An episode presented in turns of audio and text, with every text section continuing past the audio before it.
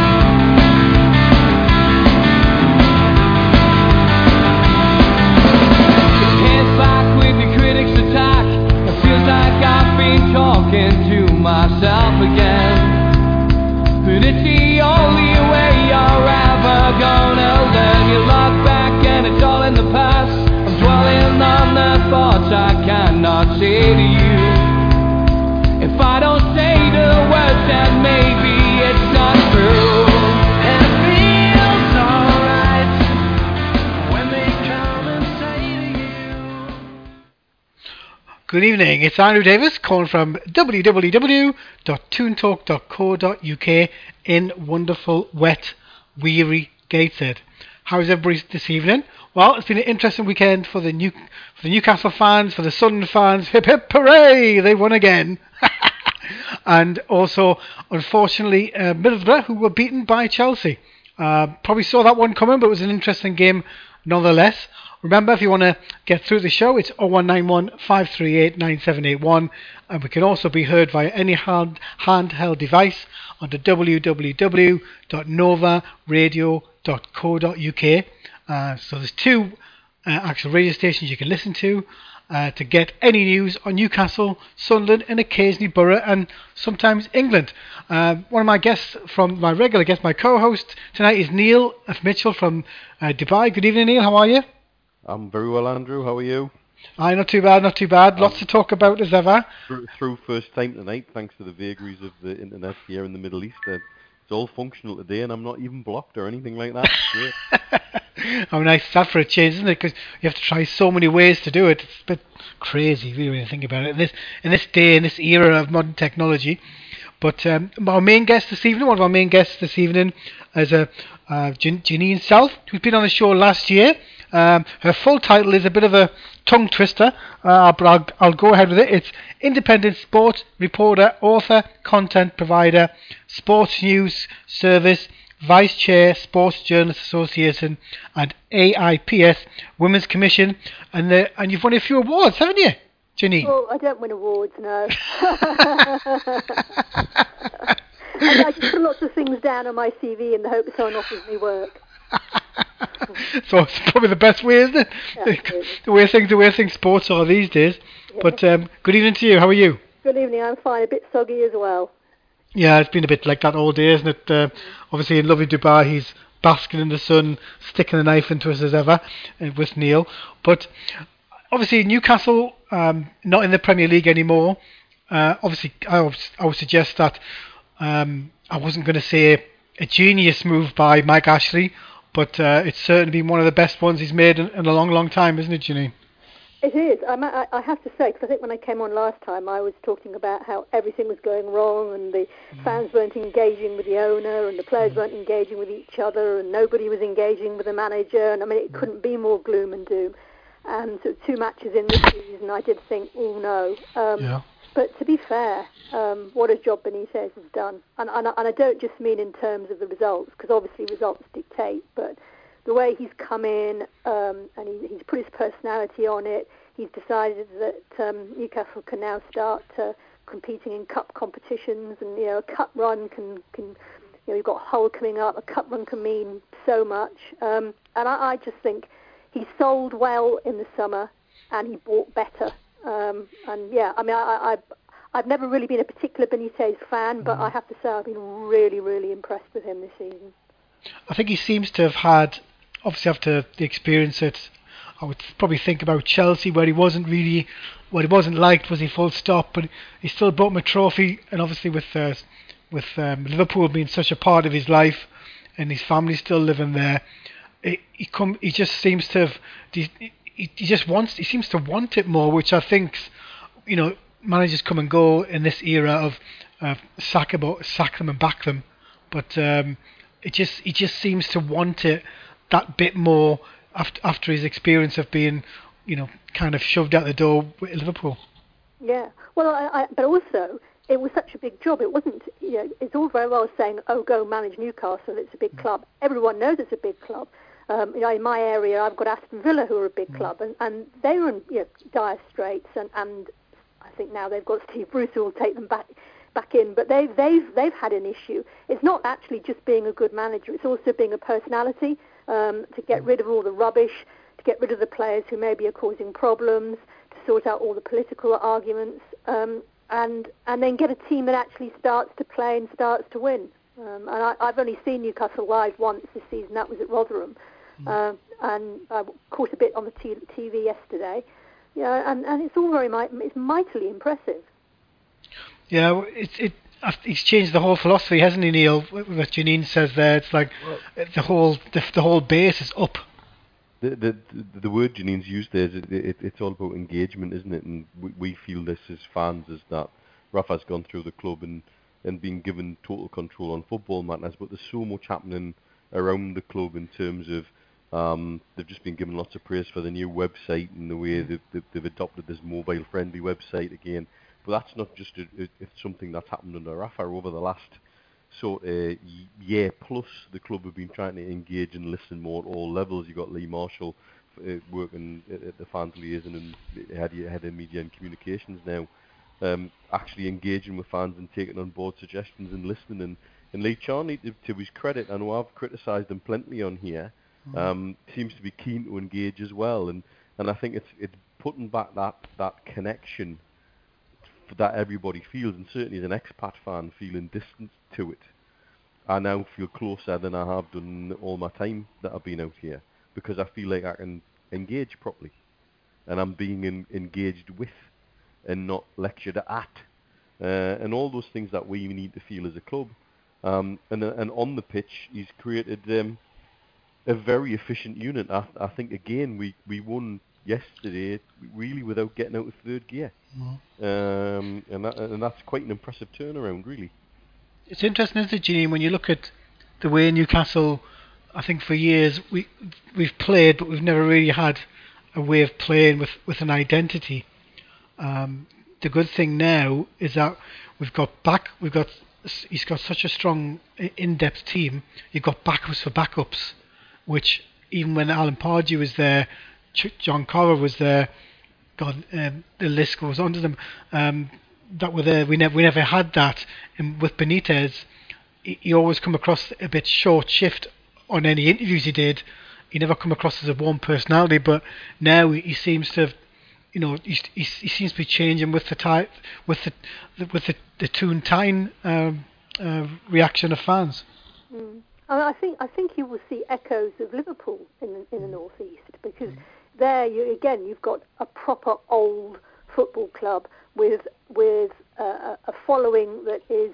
You know, I mean, I, I've, I've been. I mean, going to Rotherham. You know, it was like going to. It was like going to Newcastle home match, um, and the noise and everything. Um, everywhere you go, you see black and white. Always have done. The fact is that Elland Road sold out yesterday for the first time in six years.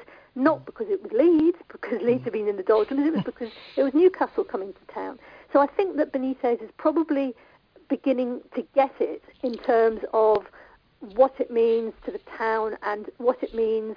You know, I'm guessing if he ever does go out for a meal um, in in town, he's, he'll be mobbed, uh, mm-hmm. and and that will be very similar to Liverpool. And I think whereas down in London in Chelsea, you get lost. You're in the, you're in the capital. There's lots of other Premier League clubs. There's, there's no real. You can you can walk around you can walk around London as a Premier League footballer um, and pretty much be left alone that's not going to happen to either a manager or, or a player. Um, and, I, and I think that's part of it. You've got to get the identity. At the moment, all you really need to do is get results. If you play well, that's great. And yesterday's first goal, I could have scored.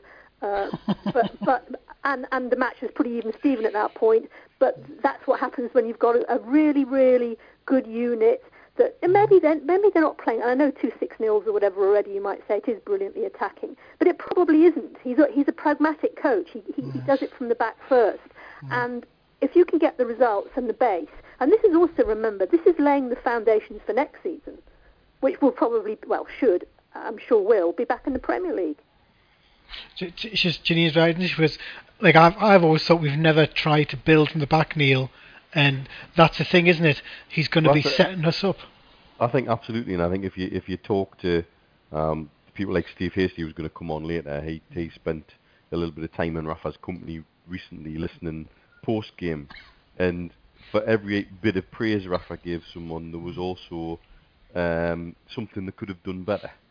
Um, oh yes, he was great for 20 minutes, but what about the re- the, the, remaining 70? Or he, he he was great in that situation, but he could have done that better. He could have done that better. Um, what I'm told why Mbemba seems to not be getting a look in is that he doesn't always listen to the instructions about where he should be on the pitch, and and and he he wants his centre backs to do certain things in certain ways, and it's all about creating stability. I think it was interesting his team selection yesterday.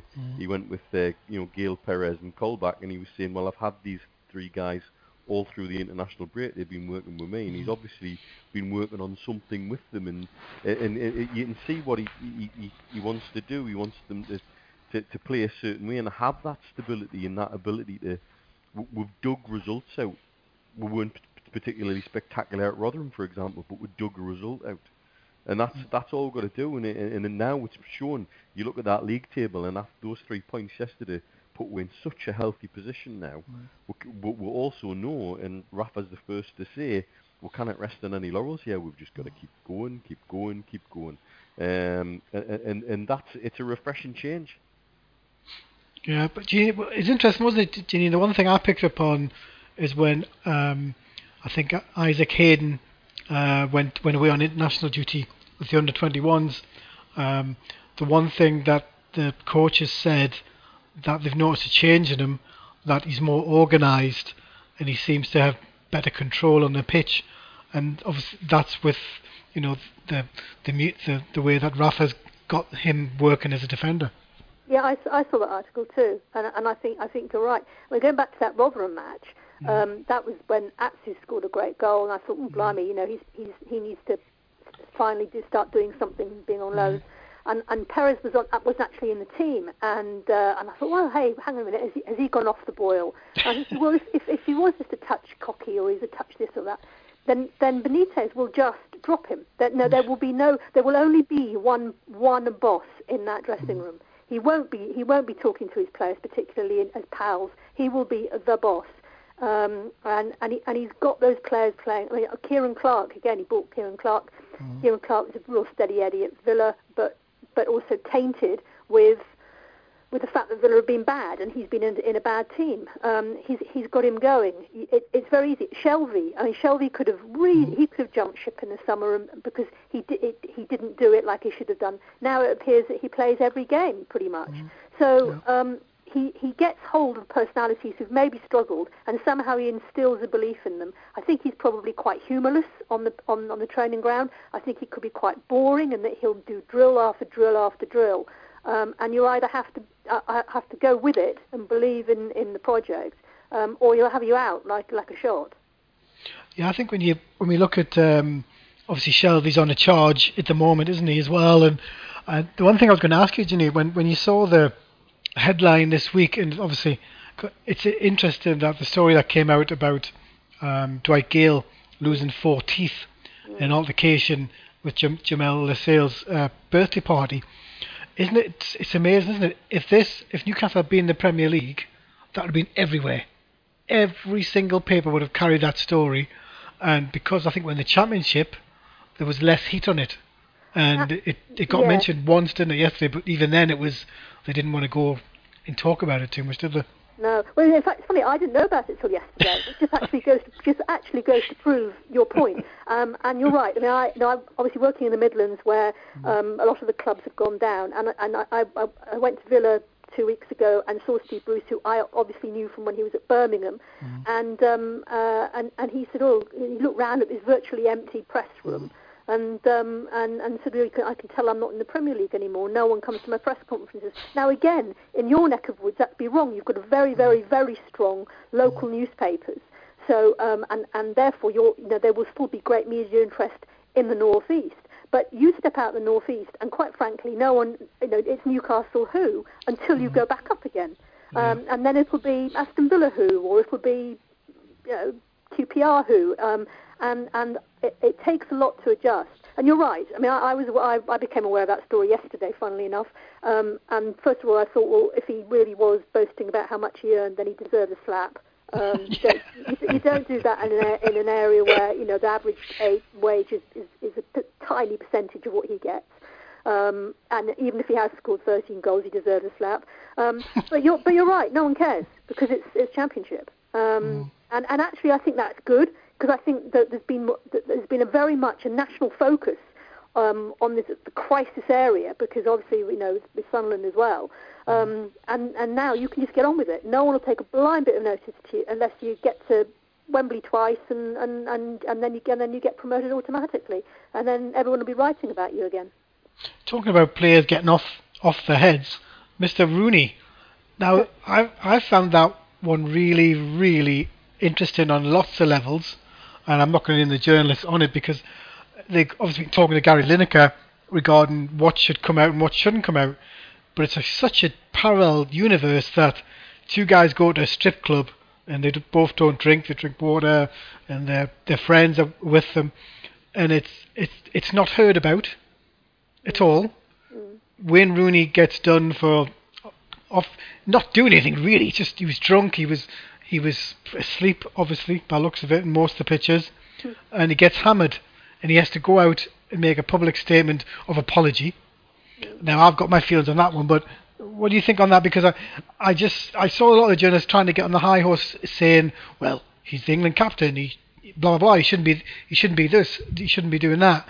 And it's you know we're talking about one of the best strikers we've ever had, who's put his body on the line to play for England at every step, who's obviously lost a step when it comes to football now. But that's football; it happens. Mm. But tell me what tell me what you think about it because it's such a an, a big story, but in lots of respect, a, a really annoying story as well. Yeah, I, I mean it's it, it's a difficult one. I've in my very brief and few dealings with Wayne Rooney, I thought he's an absolute gentleman. Um, I think that he he step he has stepped up at Man United to take flack on behalf of teammates who should have taken it in the la- in the last few years. He's often the one that speaks um, after in, back in, in, the European matches. Um, he was the one who would stay. He's taken on a lot of responsibility as as England captain. Um, he's taken a lot of stick. I think some of it deserved for um, his performances, which is fine. I think that's fair play. If, if you're not playing well, then then you can be criticised. Um, I think he made one huge mistake uh, last week. Uh, no, he stayed in a hotel, so that should have been in private and there was a whole area of the hotel where public couldn't go. The minute that he put himself into a position whereby he was with members of the public who were going to take pictures. Now, I mean, I don't know about you, but you can easily you can actually look completely paralytic when you're not because it's a bad mm, picture, mm, can't you? Um, yeah. But but but he, he had he had been drinking. He should probably have not been drinking it. Yes, the furore was way way way too much, um, and the whole thing. I, I I think it should have just been um, you know, one statement saying that he was in that area and he's sorry, uh, um, and that was it. But yeah, the, going on to the other two, the two, the two that down, went down to the strip club mm-hmm. in, in Bournemouth. Mm-hmm. Again, um, you know, uh, Jordan Henderson is a teetotaler. Yeah. Adam Lallana, I think, had, was quoted as having a sip of beer. Yeah. Uh, Adam Lallana lives down there, so it wasn't they drove down to Bournemouth. They actually mm-hmm. and they had the week, they had the day off. Um, and I don't think that was. I, I thought that was pretty un- inconsequential too. Um, we live in a horrible era now where everybody just takes photographs of famous people and and sells stories on them. Uh, and the problem is Wayne Rooney is a name, so Wayne Rooney will always end up being on someone's front page. Uh, I personally, I, I, personally think he won't be that bothered now. Um, he'll shake it all off. He's got a much, much bigger battle, and that's to try and persuade Jose Mourinho that he can get into Man United first team. It was interesting what Rio said wasn't it? He said when you look at all the other the top name players, the the only focus is top line top line football. That's their, they wouldn't they don't get involved in any of these things. Um, I thought that was a bit of I thought it was a bit of a throwaway remark as well. I, I thought, well, yes, Wayne made a made an error by going and having a few drinks in in line of the public, but nobody knows if Messi and Neymar go out with their pals um, for a few drinks of sips of wine and but you know I, was probably the only way I get it real at that is that he probably would have they would have um, probably gone somewhere somewhere a bit more private But the, the, what Wayne come out with and said, well, you know, you know what I'm going to do? I might just stay away from the public. I might just decide, you know, do the the meet and greets and the signing. But when it comes to things, when it, it you know, to me, it's human. It's it's just human, isn't it? When you, you meet some people and you think, oh, not bad, not bad folk, and you, you talk to them, you get to know each other, and it mightn't even it mightn't even be in a talk about football, Janine, couldn't it? Could be anything. Of course, of course. And the thing, the thing is, I, I no, I don't think it got Larry. When when you think of days gone by, when lots of players, you know, they, they went out and did things together and, and and got all the worst sorts of headlines, and we're, and, and we're not we're not comparing it with that. The problem is, it was the England captain in a public place, uh, and even if he was on a day off, and he's completely and utterly. No, I, I mean, I, I do know players. I've, I've been in social situations with players where drink has, has been taken, and there hasn't been anybody sober in the room. But neither has there been a member of the public. It's been a private party or a private occasion or a function where, where that happens. Um, and I've also been at, at functions, um, certainly when I was covering Wales, uh, there was one memorable one where, where there was a Wales Player of the Year, and, um, and, and a lot of the Wales players at the time were, were, were there at the dinner. That was part and parcel. They were ordered to be there, and they put two players on each table. So, you know, the sponsors and what have you had a, a proper international at their table, and they were told they could have a few drinks if they liked. And um, out of ev- all the players I turned around, nearly everybody went for water, except for one who went for wine, and they drunk a bottle of wine by the time the first course was. Now I won't say who it is because it's not, it's not fair, and it never came out. And, and in the end, he was just, just ushered quietly away. Um, and and you know, and, and the sponsors kept quiet. It was before ca- camera phones and selfies, um, and and it didn't come come out as such because there was nothing to come out because you know it, it was a picture that made that story. Sadly, Yeah, exactly. Yeah, true. um, you know, Yeah. uh, but I, I, I- I do hope I do hope we begin to appreciate what a brilliant, brilliant service a servant Wayne Rooney has been, um, both to his clubs, uh, which p- most people aren't interested in if they're not Man United or Everton fans, but also to his country. Exactly. What what do you think, Neil? I, I must admit, I was, I was raging myself. But what about you? What do you think? Because Janine Look, makes I- a great I- I point, think doesn't she? Denise makes a great point about um, the fact that these days there's a device. Every device has a camera on it. Um, I think the statistics are something like in the last three years we've taken more photographs than, than the entire rest of history put together.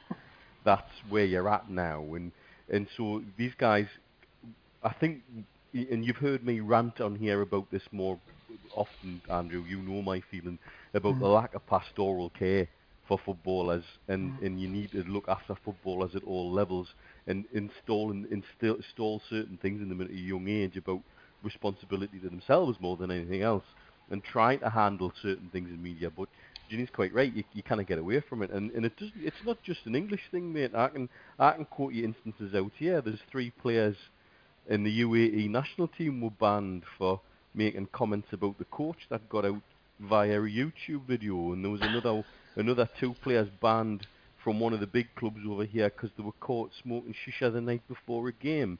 There's an Iranian footballer who was banned for six months because there was a photo appeared of him wearing SpongeBob trousers, and they thought it was culturally inappropriate. You know, it it it it, it where does it go and where does it end? It, it, it's sort of all over the place, isn't it? You know. Um, and, and so th- they've got to be. Yeah, it's true, mate. It, it, it, uh, what was he called? Um, or something like that. Sosha He was a goalkeeper. Um, and and he there's a picture of him wearing like this blue shirt and these yellow SpongeBob trousers and these wacky shoes. I mean, he looks like a bloody clown to be fair. Um, but it, because of the Iranian National Federation's, I think they've got a morality committee or something like that, and they so they suspended him for six months from playing for the national team.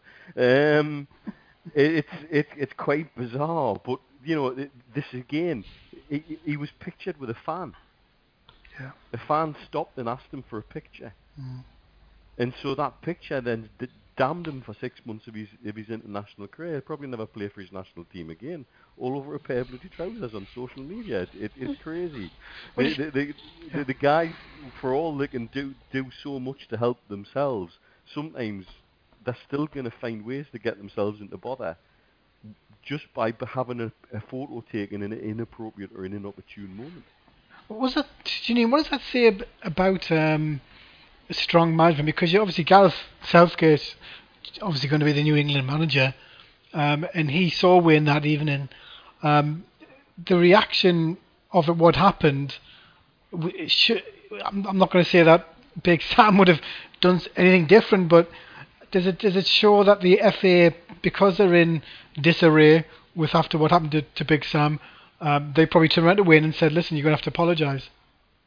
Yeah, I mean, there- there's been mixed, mixed messages about that today. It was um, the the message that's come through, um, certainly that I've, I've I've gleaned, is that what um, what he was apologising for were the images um, of him Yeah. drunk rather than actually being out drinking, um, which is which is which has become a bit ridiculous with image and, and, and what have you. Um, Gareth Southgate, uh, I mean, he he would have needed that like a hole in the head, um, but but I actually think Gareth Southgate, in in, in, in his own way, he's a, he is a very very strong character, and I think he will. Um, I think he's a good man manager. I think Big Sam is an old-fashioned guy. You know, he'd clip you across the ear, and that and, and, and that would be it. He, he wouldn't necessarily have empathy with some with some of the players. I th- I think that Gareth Southgate, once he calmed down, I think he would he would handle Wayne Rooney well. Um, I think he will. It'd be interesting in his interview. I'd like to be a fly on the wall in his interview with the FA because I suspect an awful lot of what's gone on the last sort of 10 days, two weeks, um, he, he will have had to talk about you know, how he would have handled it. 'Cause it's, it's been difficult when you're the interim or the part-time or the temporary manager because you can't do it as if you were the, were the manager. Uh, but but I, I think he's a strong person. Whether he's the best man to be England manager, I, I don't know. Uh, he's certainly probably the, the best qualified available person. Um, Yeah, but I think when I heard, I remember when I heard the news that they obviously Big Sam had been sacked, which to me was the most inexplicable thing the FA have ever done in their, in their lives, considering that the FA, and I still think to this to this day, they haven't been given any information by um, the Telegraph, who obviously got your journalism, uh, who got him. But maybe I, somewhere along the line, I think that the FA, when they took Big Sam on, there maybe been a realization that he wasn't the guy they wanted, and that's why they acted so quickly um, with the gotcha journalism to, to more or less say, listen, no, this is not going to happen. We, we can't go forward with this. It, it just comes across that they really jumped ahead of it, especially every single person that's been uh, linked with this case. And you know, at first it came out in it that there's eight Premier League managers that were linked to this, and the Telegraph haven't haven't really come out and said, okay, they haven't expanded on on what on what the actual case, you know, the the, the names who were involved in all this. Well, I, th- I think what's probably happened was that the FA panicked, um, and when they when they saw the first story, and, and they had the you know they had the meeting, and I think they were afraid that if they then came out and said yes we support Big Sam, that something else would come out the next day and make them look silly. Um, and uh, these days, the, the the moral platform on which the, the uh, England manager is expected to stand is is quite ridiculous. You know, you might as well put a stick of halo on his head, and and they can't, they just cannot be seen to be doing or condoning anything. And the thing the thing is that although although he didn't do anything wrong, he did say he knew how to do something wrong if anyone wanted to ask him. Um, and you know, I quite like Big Sam to be honest, and and and, and he's a bit of a character.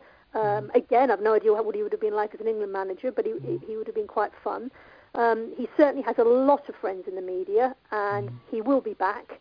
Uh, but I think I think any any England manager now will have to be under is under such such such scrutiny that they've got to be completely and utterly squeaky clean. And and I suspect Gareth Southgate is squeaky clean. I think the one thing I noticed about um, even when he's being linked with the job, I, I think I think it's quite hard to um, the fact that he didn't. He, he said he didn't want it, and there was nobody really that you could bring in apart from this Ralph guy, this German fella, um, who's been linked with the the post. But the the, the trouble is, I I did I don't know if you saw the um, Ian Holloway uh, reaction um, when he talked about Gareth Southgate in England. It was proper proper good stuff. It got got me going. I don't know if you saw it. Yeah, I, I have, I've heard of it. I haven't seen it yet. I shall catch up with it a bit later. But um, yeah, I mean, Gareth Southgate. Um, I, I, I, I think the reason he didn't, he said he didn't want it in the summer, was because it was on the back of obviously a very, very disastrous uh, tournament for England. Um, and I think he thought that it, it wasn't going to be. Um, he, he wasn't sure whether it was going to be a year or wherever, and it was it was it, or whether he just be he would just be filling in until they got somebody. Um, and I think he thinks that, that, that the situation has now changed, that it will now be a slightly longer term deal. What he didn't want was he didn't want because the names that were being bandied about. I think what he didn't want was you know look after it for a year and then somebody else come in. Um, you know he knows well and things with his under 21s as well, that needs to be sorted. So he, he does need to get things sorted, um, and I suspect he will be the next England manager, and I wish him all the best. Yeah, it's going to it's going to be it's going to be interesting season as ever with football. But thanks so much for coming on, Janine. It's been a tremendous having you on, and I'll uh, I'll be in touch again to have you back on. But thanks very much for this evening. It's been an absolute right, pleasure. My pleasure. Bye. Thanks a lot. Bye bye. Wonderful, isn't it, Janine? I love having her on. It's just, it's like she's fresh as a daisy. It's wonderful, isn't it? Brilliant. Mm. Oh yeah. Uh, but um, I'm going to bring in my next g- guest of this evening. Of this evening, it's uh, it's ladies' night on you on uh, toontalk.co.uk. Um, it's Alison Bender. I'll give her a full title. Uh, it's football host, presenter, reporter, ESPN. Uh, obviously, work with Real Madrid and Chelsea FC and she pops up on other channels too. Ambassador Pul- Pulse, Pulson and oh, beyond at AlisonBender.com. That's the one. How are you doing, guys? Hi. Not too bad. How are you? Yeah, very good. Thanks. Very good. Good. Good. We were just talking. We were just talking about um, probably the one question I was going to give to you before um, uh, when I was uh, send you a message, but we were just talking about with Janine with regards to Wayne Rooney uh, obviously, what's mm. your thoughts on that before we get to Newcastle? But it was oh definitely dear. been a strange situation, isn't it? Really. It Crazy. has. I was hoping that I wouldn't have to talk about that situation again. Actually, it was funny. I had a ta- I had a chat with Don Hutchison um, the other day uh, on camera, and he rolled his eyes. And I think a lot of the journalists, a lot of uh, former pros as well, think that uh, you know a lot of a big, uh, too much of a big deal has been made of it. Uh, it's a difficult one, isn't it? A modern era footballer they have to look after themselves. They've got to be role models. I think the sad thing is, as journalists, we always say we want footballers to talk to us. We want them to mm. give us good quotes. You know, the fans as well want them to engage. And, and really, the, thing that, Je- that Wayne did wrong, um, as Janine said earlier, is basically going into the public domain, into an area, and allowing himself to be photographed uh, with fans, which you know is sad really because that's what fans want. Uh, you know, do they want players like Rooney to turn around and say, "I'm sorry, I can't have my photo taken with you"? Um, because of what's happened in the past, and, and and footballers down the line will start behaving like that. To be honest, if they're always being scrutinised like this, I mean, I'm not saying Rooney's completely faultless. Of course, mm. When you're professional, you know you probably shouldn't be drinking. You know, obviously the the Lana and Henderson strip club as well, uh, thing that's come out in the papers. I mean, to be honest, when I read stuff like this, I kind of I do roll my eyes a bit and move on. I, I I'm not interested in it to be honest. Um, unless of course it has a, a direct impact on the football that they're playing. Obviously, if it's a footballer that plays for my club and he's doing that um, and turning up for training, you know, in a in a state, um, it's a different mm. it's a different scenario. But he obviously knew he was going to be um, on the bench. He, he was doing this in his time off, so it's a it's a tricky one. I don't think. I mean, there was this hoo-ha about him losing the captaincy over it. Um, you know, I think obviously Gareth Southgate will have a chat with Wayne Rooney, and I think they'll move on. And I, I, Janine said it earlier, and I totally agree with her. I think that Rooney himself would actually bat it off. I don't think this is something that's going to be deeply upsetting for him, as other things, other revelations about his private life have been in the past. Yeah, it's, it's to me it's just ridiculous. It's like you know, it gets me it gets me annoyed just thinking about it. But what's been your thoughts on um, the Newcastle situation. Do you, actually, it's interesting. Mm. Actually, you, you were speaking to Don. We've uh, we actually used to me and I think Neil used to talk to, to Don on Twitter to try obviously get him on the show, but he yeah. didn't like the fact that he didn't, he didn't like the fact that we didn't we didn't think much of Alan Pardew, and uh, oh. he blocked us on Twitter, so I can't. I, I can't. Really? Yeah. I'll, I'll, have a chat with Don. I mean, Don have a chat with him. See. Don's a great guy. The funny thing about Don as well is obviously you know having played for Sunderland but loving mm. Newcastle uh, you know, he's uh, he has a lot of abuse, I think, on, on Twitter. Mm. From various sets of fans for what he says, he's incredibly outspoken and he's brilliant because he's played for so many clubs it's it's fantastic to work with him because we, I get such a, a great insight into so many clubs.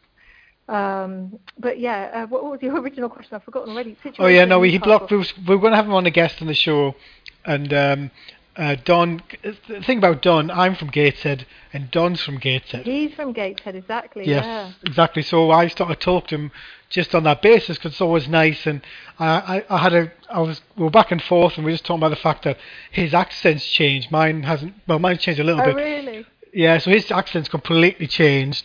And it was interesting when I saw you talking to him when you you were walking, I think, uh, to Tottenham's ground, That's right. That's right. which is, I, honest God, Alison, that's a nightmare to get to that ground. I can't understand, and with the new with the new stadium being built, I don't know what Don thought about it, but it takes, well, Neil might know, it takes nearly 20 minutes, 25 minutes to get there, 30 minutes to It's- it's walk. fair, fair old hike up seven from Seven Sisters. Aye. yeah. Aye. Oh, So sorry, to did I me, it's like interrupt? you would have thought they would have built. If they're going to build a new stadium, why don't they build a stadium that you can get a tube to, and save a lot of hassle for people? Like it's not even it's not even a nice walk, Alison. You've walked it. It's, an, it's, it's a dump. It's, it is. I, who, I wouldn't want to say it's not the most pleasant of areas. Let's just put it that way. They are regenerating, and I'm sure. I mean, I have to say, the stadium, the pictures of the stadium, the new stadium look phenomenal. I mean, they've rotated it so um, you know it'll be in the same site but a different angle. But it looks like it might be one of the best stadiums in the Premier League to come.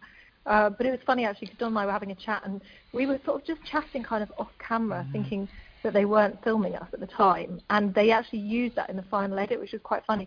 And I turned to him and I said, "Oh, you hated coming here, didn't you?" And he said, "Actually, no, I loved it. It was, uh, you know, happy hunting ground. I used to sc- score here." Yeah, and he said, you know, they were kind of considered the, the. But the funny thing was, we didn't. That wasn't really for television at all. That was just us having a natter. So um, I've learned the hard way. You know, always make sure what you say. Or, or, you know, if you've got a microphone on, it, be prepared for it to make the cut. So Can you imagine uh, if you had said? Can you imagine if you had said, "Oh yeah, I hate this." I hate I know exactly, exactly. Would they have cut it? It's Uh, interesting, isn't it? That's the yeah, thing with media. You, definitely. know, you have to be on your toes, and obviously talking Absolutely. uh, talking about media, obviously we we're talking earlier, but when it comes to the the Rafa Benitez effect, um, Mm. obviously because I know you're meeting all these folks from the Premier League, uh, Newcastle, I I would suggest are a big, massive miss for the whole for the whole um, Premier League. Huge, huge. I mean, I've been working for, I've worked for various outlets over the years and freelance.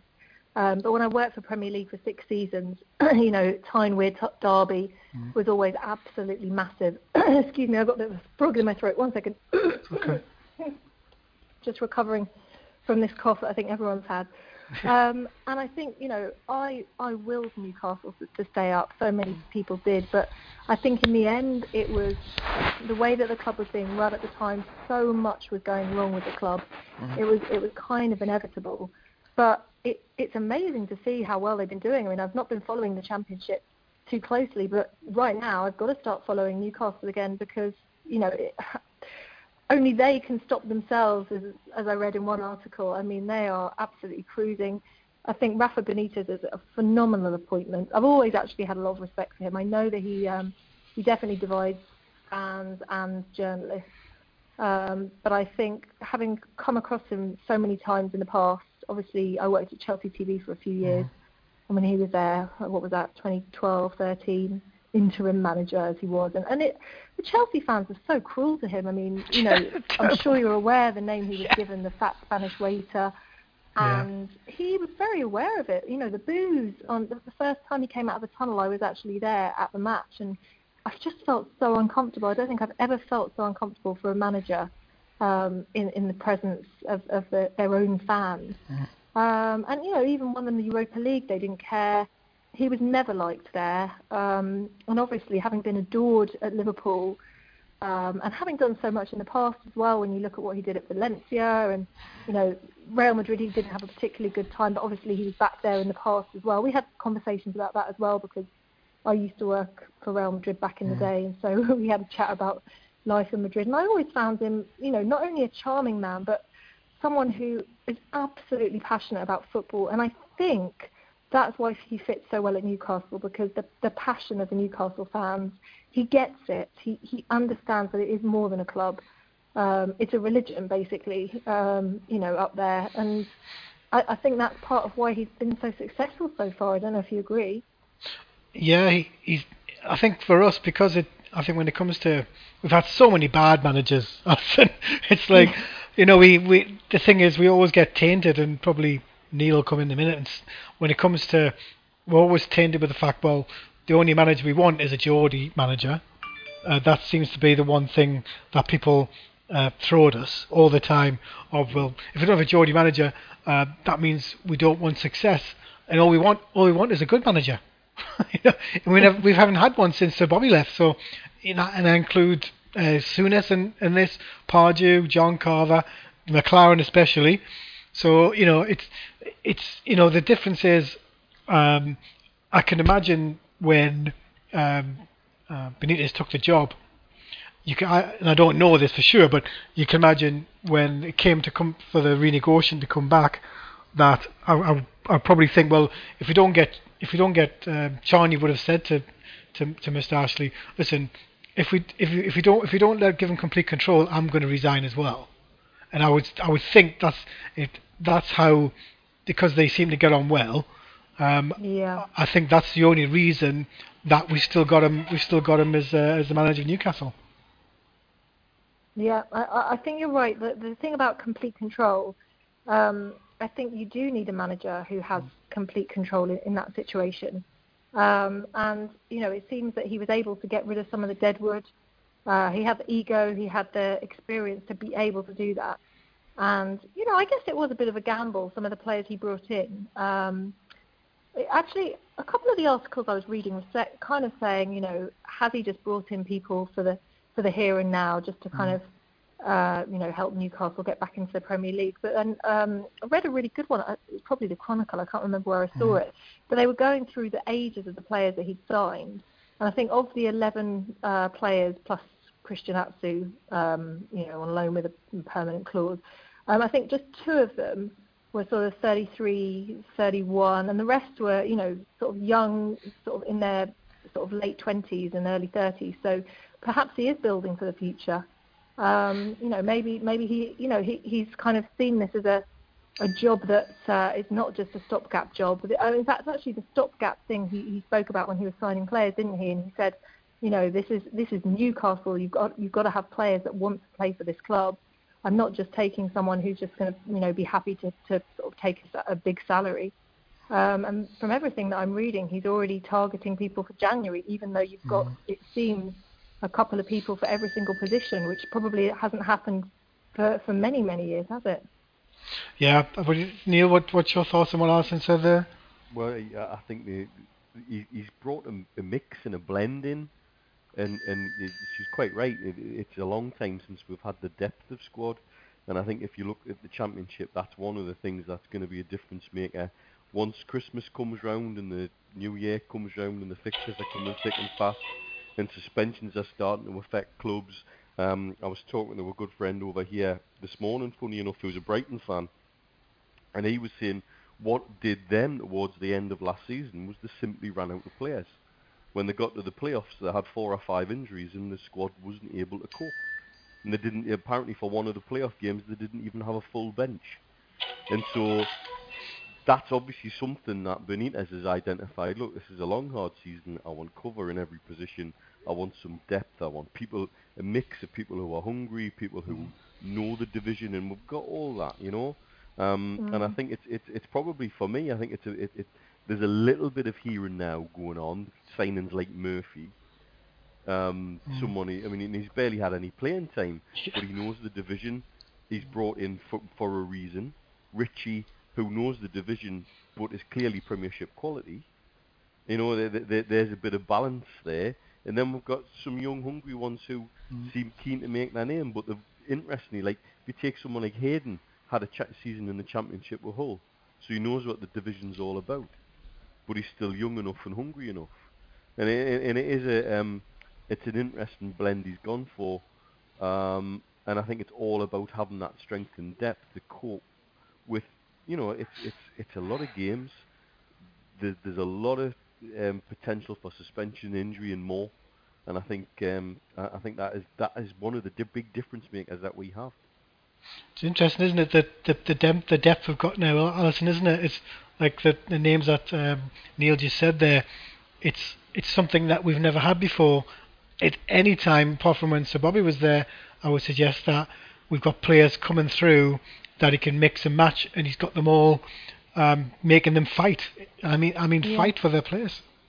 Absolutely. I mean, that, that depth is so important, uh, and the competition for places, like you say. And one of the one of the things that impressed me actually was um, Dwight Gayle. I know I know we've been speaking about him for all the wrong reasons, um, but actually I like I like the way that Rafa actually came out and said to him, "Listen, you know, if you go out and play and have a game of your life, no one's going to be talking about the the incident and the teeth and all the rest of it." And and it's true. Although the funny thing is, everyone is talking about it now because they have to kind of back up that with that story. Um, but it was kind of, you know, a buried story really before, wasn't it? But Dwight Gayle, I remember interviewing him a few years ago when he was playing for Palace, and he'd scored a goal. Mm. And I do, I mean, I do a lot of these post-match interviews with players, and you know, I'm used to big name personalities and quite confident lads who mm. know exactly what to say to the camera. And I was really shocked when I spoke to him when I interviewed him because he was so shy. He looked like he didn't want to be on camera at all. Absolutely hated the interview. And at the end of it, I sort of said to him, "Are you okay?" And he said, "You know, I just, I just don't like doing media. This is a, a while back now, but he said I just don't enjoy it. It's not for me." And I can understand that. I mean, players don't ask for that. It's obviously it's part of their job and they have to do it. And I, I joked with him. I said, "Well, well, you better get used to it because you look like a decent scorer and you're going to be scoring a lot of goals, and people want to speak to the goal scorers." But um, I can imagine that Benitez would get someone like like him and really instill confidence in him because you know you, you want to know that your manager has worked with some of the best as well, um, and that can bring you know confidence into you as well. So I, I can see Rafa being so good at that, that the man management side of things. It's funny though, some people just don't see that side of him at all, and I think that they don't they don't think he is very uh, very good people person necessarily. But um, I would disagree with that personally. I, I like the way that he deals with people and you know le- leads by example as well of what he's done in the past and his great CV. Well, it's like being on. It's like being on radio. Once once you do it every week, become an absolute star. Like you've been, you know, you're you're on TV, so you become confident. It wouldn't take too much with it for these, because these guys have probably got, you know, I'm sure Newcastle have got these PR department where they can sit down and talk to them about anything and everything. And the fact that I think he was a, such a, a small club that is Crystal Palace, and I think any intrusion into the the, the wherewithal with regard to that, you can imagine him obviously being standoffish because they're not used to it. they? They're not used to the glare of um, of because they're not a big team. And they never never will be. Like you know, we had the we had a guy who thought he was too big for Newcastle in his own mind, and he's gone back to Crystal Palace. And even if they lost, well, they've lost five in a row, haven't they? Under Pardew now, six in a row, Yeah, whatever it is. on a bad He won't get he, he he won't get such a, a hard time. But up here. We, Yeah. have, we lost we lost Yeah. so many games. But- Sorry, You can't hide, can you, when you're a Newcastle player? You you got you guys must know that more than anyone. Neil. Equally though, Andrew, we, we were vilified as fans for pointing mm. out what the Crystal Palace fans are pointing out about Pardew now. Mm. And Pardew doesn't have the I didn't buy these players, these players were bought for me to mm. hide behind either. Um, as I've said to you plenty of times before, never trust a man who walks around with his nickname on his training kit. And that's the that's the dif- differentiator for me. About you're talking about man management skills.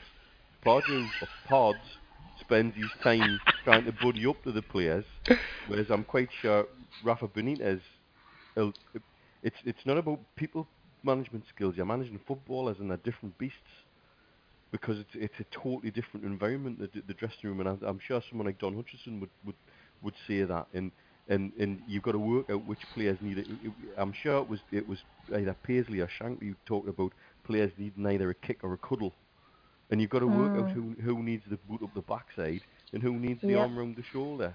You must And have. someone Yeah. like Yeah. someone like Dwight Gayle, who's you know does seem to be more shy in nature. You stick him in front of a camera, um, he's it, it's not his natural environment, and he's probably outside of his comfort zone. It's all right for gobshites like us who can sit and talk and talk and talk and talk and talk.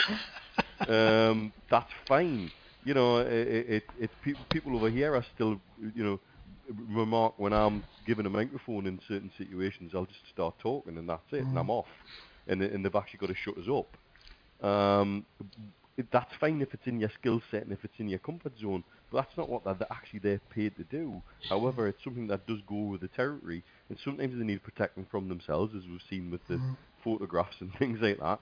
Um, and sometimes they need help to actually um, articulate. It, it's why when you it, it's something that American sports do exceptionally well is that they have their their star players able to give interviews without you know being every every other word. Um, but it's it, it, it it's it's very that's a, a well-oiled and slick and goes back because media and, and and the sports have always been intertwined in a specific way. Very different in the world of football. Yeah, Uh, what, what did you think? Um, it's you've probably interviewed uh, Mr. Al- Alan Pardew a fair few times, um, Alison, and it's it's interesting, isn't it, when you his persona up here compared to the persona down there. He's Yeah. like you know, I think Neil he's been he's put it about the pod thing, you you know. Yeah, it, it's funny actually because um, he has uh, amongst media, amongst fans as well. He he definitely divides opinion. There's a lot of people that think that he's uh, a little bit. What's the word? It's often it, kind of like arrogant, braggy. Yeah. Um, the weird thing is, I, I mean, I always say I would take people as I find, find them. Yeah. And every time I go down the training ground to interview a player, in general, a manager would never come up to me, never really talk to me. Um, they just go about their business and I'm just there. And Pardew's always come up to me and actually engage, you know, oh, who are you here to interview? And then given me a little bit of information on them, which is Oh, so good. brilliant and helpful Yeah. as a journalist. So I've always found him, you know, absolutely great. Um, and I've not really seen that other side of him as much in my own personal experience. So I can, you know, I've heard stories, I've heard the journalists tell me certain things. So, you know, I, I try and kind of see it with a balanced view. And, and I suppose I also try and think how would the players see him as well, because that's, at the end of the day, what's important. I mean, it doesn't really matter what uh, we think of him, does it? Um, but it, but it, yeah, it's, it's interesting. I always I take on board all these stories and they go into my database, sure. but for, to me, he's always been, you know, completely charming. But um, yeah, I've obviously not rubbed him up the wrong way though. Most of the he's probably saw your picture, to Alice, and he's, he's he's in front of you thinking, "Oh God, I need to talk to her." But like, so, sorry, might be sounding a bit sexist, you, but you you, know, you've gone there, Andrew, haven't you? You've to do it. How to I'm do it? Have you- Hey, have you seen I- them blue eyes? Have you seen them? Bloody hell! Andrew, I have Andrew, to say the makeup Andrew, department do a great job on me. Um, but, you know, in, in the flesh, I'm not quite as impressive as I am in those Twitter pictures. Hey, I- I'm allowed to do it. At, you know, when you come up here, you'll see my baby browns, and then you can see for yourself how wonderful I am too. But like, um, Andrew, I've seen parts in action in a nightclub in Abu Dhabi, man. Dear me.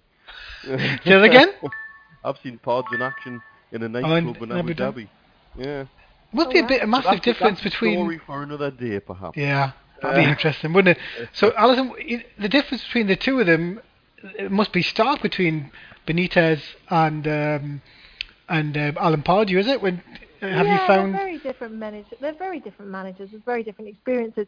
Actually, I, I just remembered one time um, I was down at uh, Watford and had an interview with uh, Quique Sanchez Flores, who's someone who's a manager. I actually uh, was very sad to hear that he was, um, you know, given the sack. Terminated.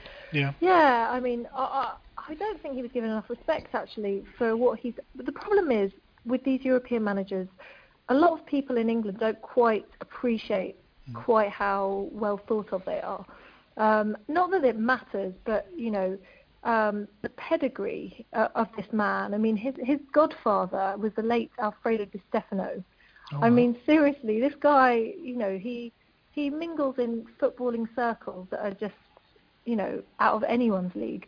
Um, I remember going to a press conference once, and it was me and one other person and a couple of local journalists, and I was thinking, you know, where is everyone? This is, you know, this is a, a great manager, and he's he's got. And, and at the time, Watford were flying. Actually, it was um, Mm, it was the, the year that obviously Leicester won the Premier League, and both Watford and Leicester were the only teams in the whole of the division that were playing two up front and um, and succeeding with it, and they were doing really really well at the time. But anyway, my story, I'm rambling, but my story was um, I spoke to Santos Flores thinking, why is he talking about this?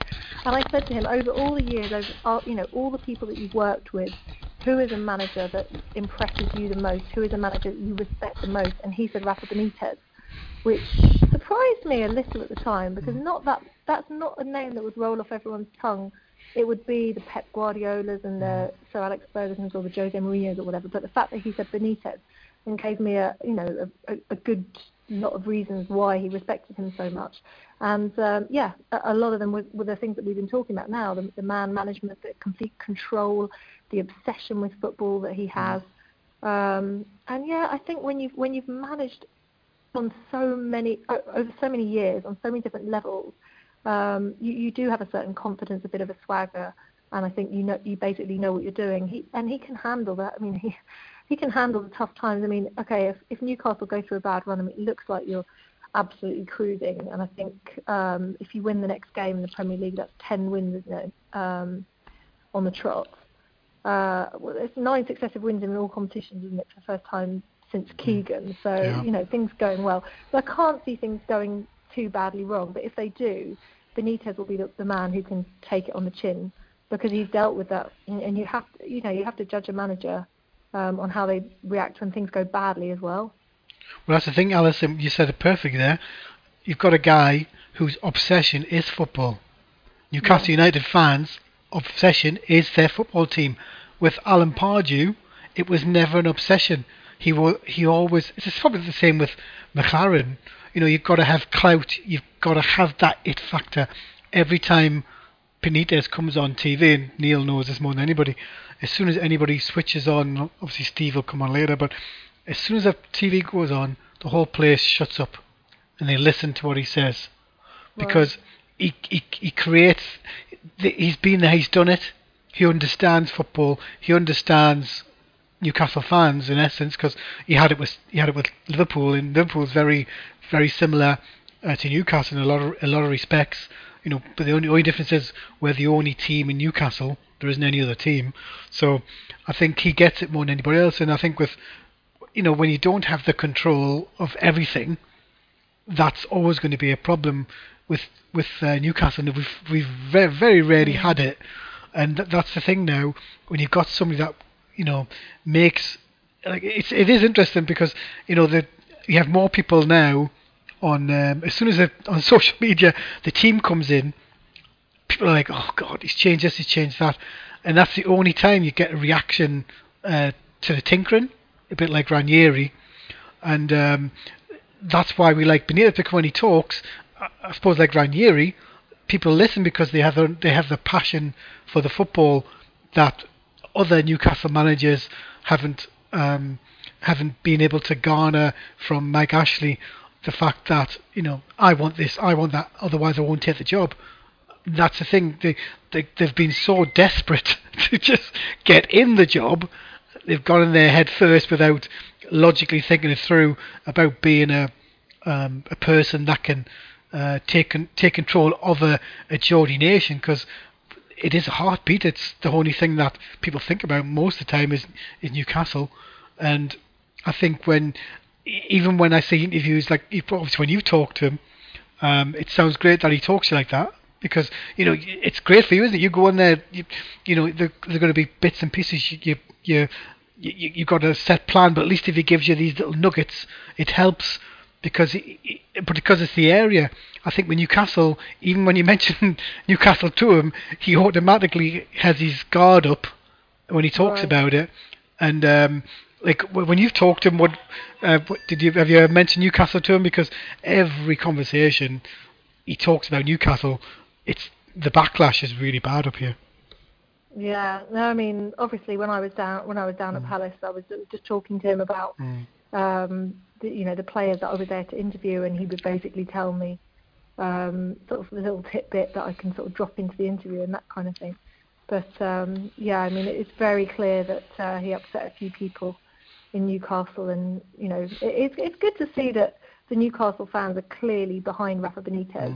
Mm. Um, almost exclusively. I mm. mean, it, it seems that every, everyone is on board. It must be a, a very happy place because, as you say, there is only one team. So it's like you know, if you if you go out in Newcastle, there's that there's that kind of feel good factor around the whole city when the football team are doing well, right? Oh yeah, the whole it's you know it's that you know you go to Newcastle, it's it's always humming anyway. But um, you know I w- I walk to New I'm at Newcastle every day, so um, there isn't normally in conversations you would have people say, oh this that this that this happened, uh, you know oh I'm fed up with him. I think uh, the fact that he's got all the players, like especially Shelvey. I don't know what you think about Shelvey, but when because he came to Newcastle, he was booed on the pitch when, Yeah. when he was when he was being announced. Did you know that? Do you remember? It's unbelievable. But he was booed. Yeah, well, that's I mean that's unfortunate, but that's the, that's the best way to turn things around, isn't it?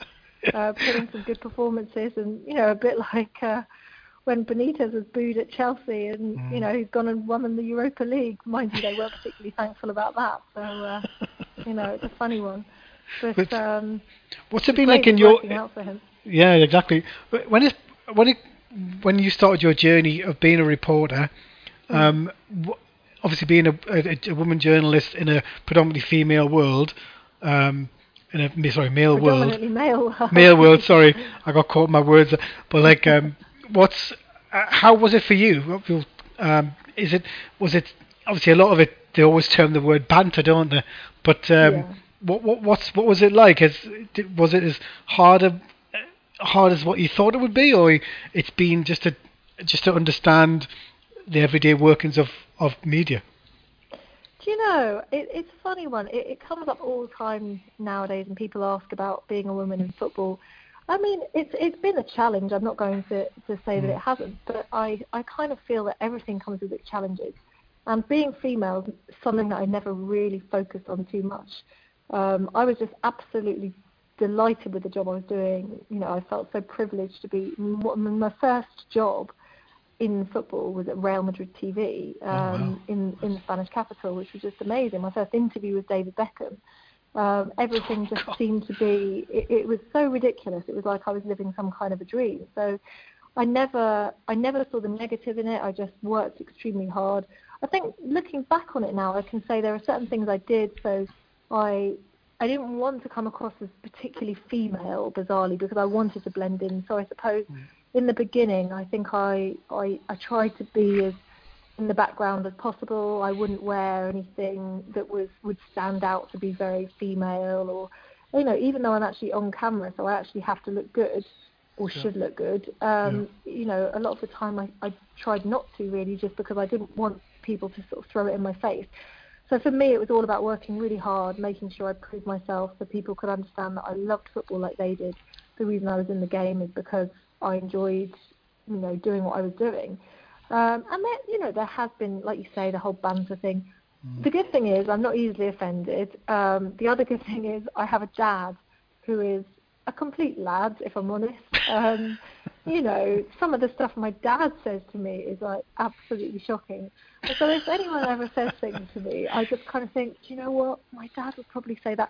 Not that it makes it right, and you know, I'm not gonna, I'm not gonna say that for a second, but I just think sometimes you can take things a little bit too seriously, and if you want to get offended, then this is the wrong game to be in. I mean, it's it's so funny. I always remember being up at Anfield and um, having Sammy Lee swearing in the dugout behind me, and he and he looked over and he just said, "Oh, I'm so sorry, lass," or something like that. And I just turned around and laughed and I said, "Don't worry about it. I work in football. Like, do you, you know, I I've heard a lot worse, basically." Um, and I think that's something you just have to think about. And, and you know, there have been things over the years that probably are inappropriate. I've laughed them off, and I don't tend to tell many people about them because I just think um, it will only come back to bite me. I would rather just carry on with my way and, you know, um, don't get offended, basically. So Yeah, I think the- I've the been one- really yeah. Yeah, I think the one thing. I remember when the keys, the the Andy Gray thing, Yeah. and the keys came out. You were probably obviously you were, you were in that's were you at Real Madrid when that happened when it came out. I was, I believe actually, I'd done some work for Sky Sports myself, Ah, and I think I might have been working for Chelsea TV, and I'd come across Keys and Gray, and I know exactly what they're like, and they are quite bantery like that, to be honest. I'm, not that I would suggest, you know, there are things that are a, step too far, that's absolutely sure. Um, there are possibly things within my career, if I look back at it, that are, are worse than some of the things that have come out in the papers, for sure. Um, but I just try not to. I, I, for me, it's longevity that's important to me. I want to be in this game for the rest of my life, and I think if I start complaining about things, um, unless it's something that's you know Affects you directly, yeah. or really affects Yeah. me, then that's the way I see it anyway. But everyone's different, and I don't want to be judgmental of, of you know other girls that might want to come out and say this isn't right. And you know, I'm kind of I'm a member of a, a sort of a, a secret organisation, you could say, Women in Football, uh, and we talk about things that go on, and you know, and I think it's really good and it's healthy for women to be able to say this isn't right, and I felt uncomfortable by this. But I'm quite happy to be someone who's, you know, I've been in the industry kind of 20 years now, and I'm I can kind of be a bit of a mentor to some of the younger ones and say, look, you know, there is a line that shouldn't be crossed, but there's also things that you just have to let go if you want to just be in this industry. It's unfortunate, but that is the way it is, in my opinion. I've, before I, I've got Steve Hasty from Newcastle's fans forum on the line as well, Alison. But I was gonna, I was gonna, before I, get to, to, to Steve, the interesting thing I found is that when if, if you look at shows like Sky Sports uh, with their uh, talks with on football, there isn't any women in there. Um, Jacqui Oatley sometimes is on BBC um, here and there. Um, the one thing I'm surprised at, it hasn't come in now, that match of the day, you've got Gabby, um, Gabby Orif, who, um, sorry, Gary Roslin, I believe, uh, is, Yeah. appears on there once in a while. Um, that is, to me, it's surprising. You would think they would, they would, uh, you know, you've got three guys normally on match of the day. You would think they would bring in, like that's the thing, isn't it? You would think they, they, always think, well, one presenter and then bringing in the other Yeah. guys because they're not women footballers. I, I guess that's the reason they don't bring in. But you know, the the glass ceiling, I, I don't think has been broken the way it should be, and I don't see a lot of I don't see a lot of women like that's why I'm th- that's why I, I always try and you know talk about it's you know I've always tried to get women on here all the time and and um Neil backed me up on that I've tried so much because we all know how tough it is and it, it is tough because you know you, you're always gonna you know get so many things thrown at you but it's it's great to hear your journey. But I'll I'll bring in uh, Steve Hasty, um, who pro- mentioned to you the fact that he had a he was invited to Rafa Benitez uh, to spend some time with him, and he's listened to he's also talk, listened to footballers um, with regards how they're treated by by Rafa. Come, uh, go ahead, Steve. Good evening. Good evening. How are you? I'm Hi, fine, Steve. thanks. Hi, uh, great to hear uh, what member of the female race talking there on football. It's brilliant. As a as a as someone who's uh, the father of a teenager who's 18 and a, and a daughter who's 24, uh, I think it's it's it's fabulous. I I look I think it, girls now going to football is is just as same as it was, you know, or not not the same, but it's just it's just something that's that's come into the game over the last 15 or 20 years, and I think it's absolutely fantastic. Um, when I started going to football, I think it was probably less than one percent of the of the the crowd were women, and now I think you know at Newcastle it, it must be verging up there between the 15 and the 20 percent. Yeah, And the, the interest that girls are showing in football is brilliant.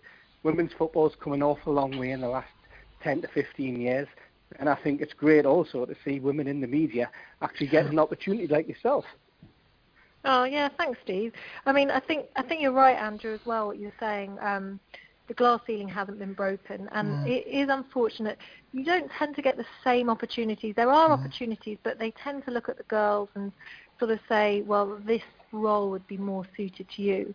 Whereas the people I look at um, and the jobs that I enjoy doing are the hosting roles, the you know the live game analysis, that kind of thing, and those jobs do tend to go to men. Um, I can understand it's been it's the way that it's always been, and it is about breaking into it, and you have to prove that you know your stuff.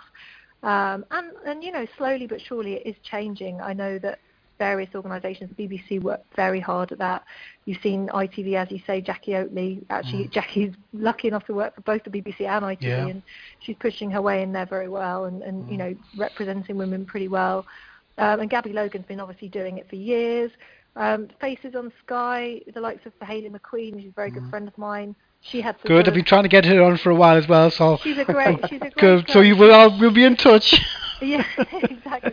She works really hard. I mean, she she went to Sky Sports like me. We both we were both there around about 2006, and then she was um, encouraged, I suppose, to go back to um, MUTV and get her get lots of experience there, and then came back to Sky, and now she's absolutely uh, flourishing.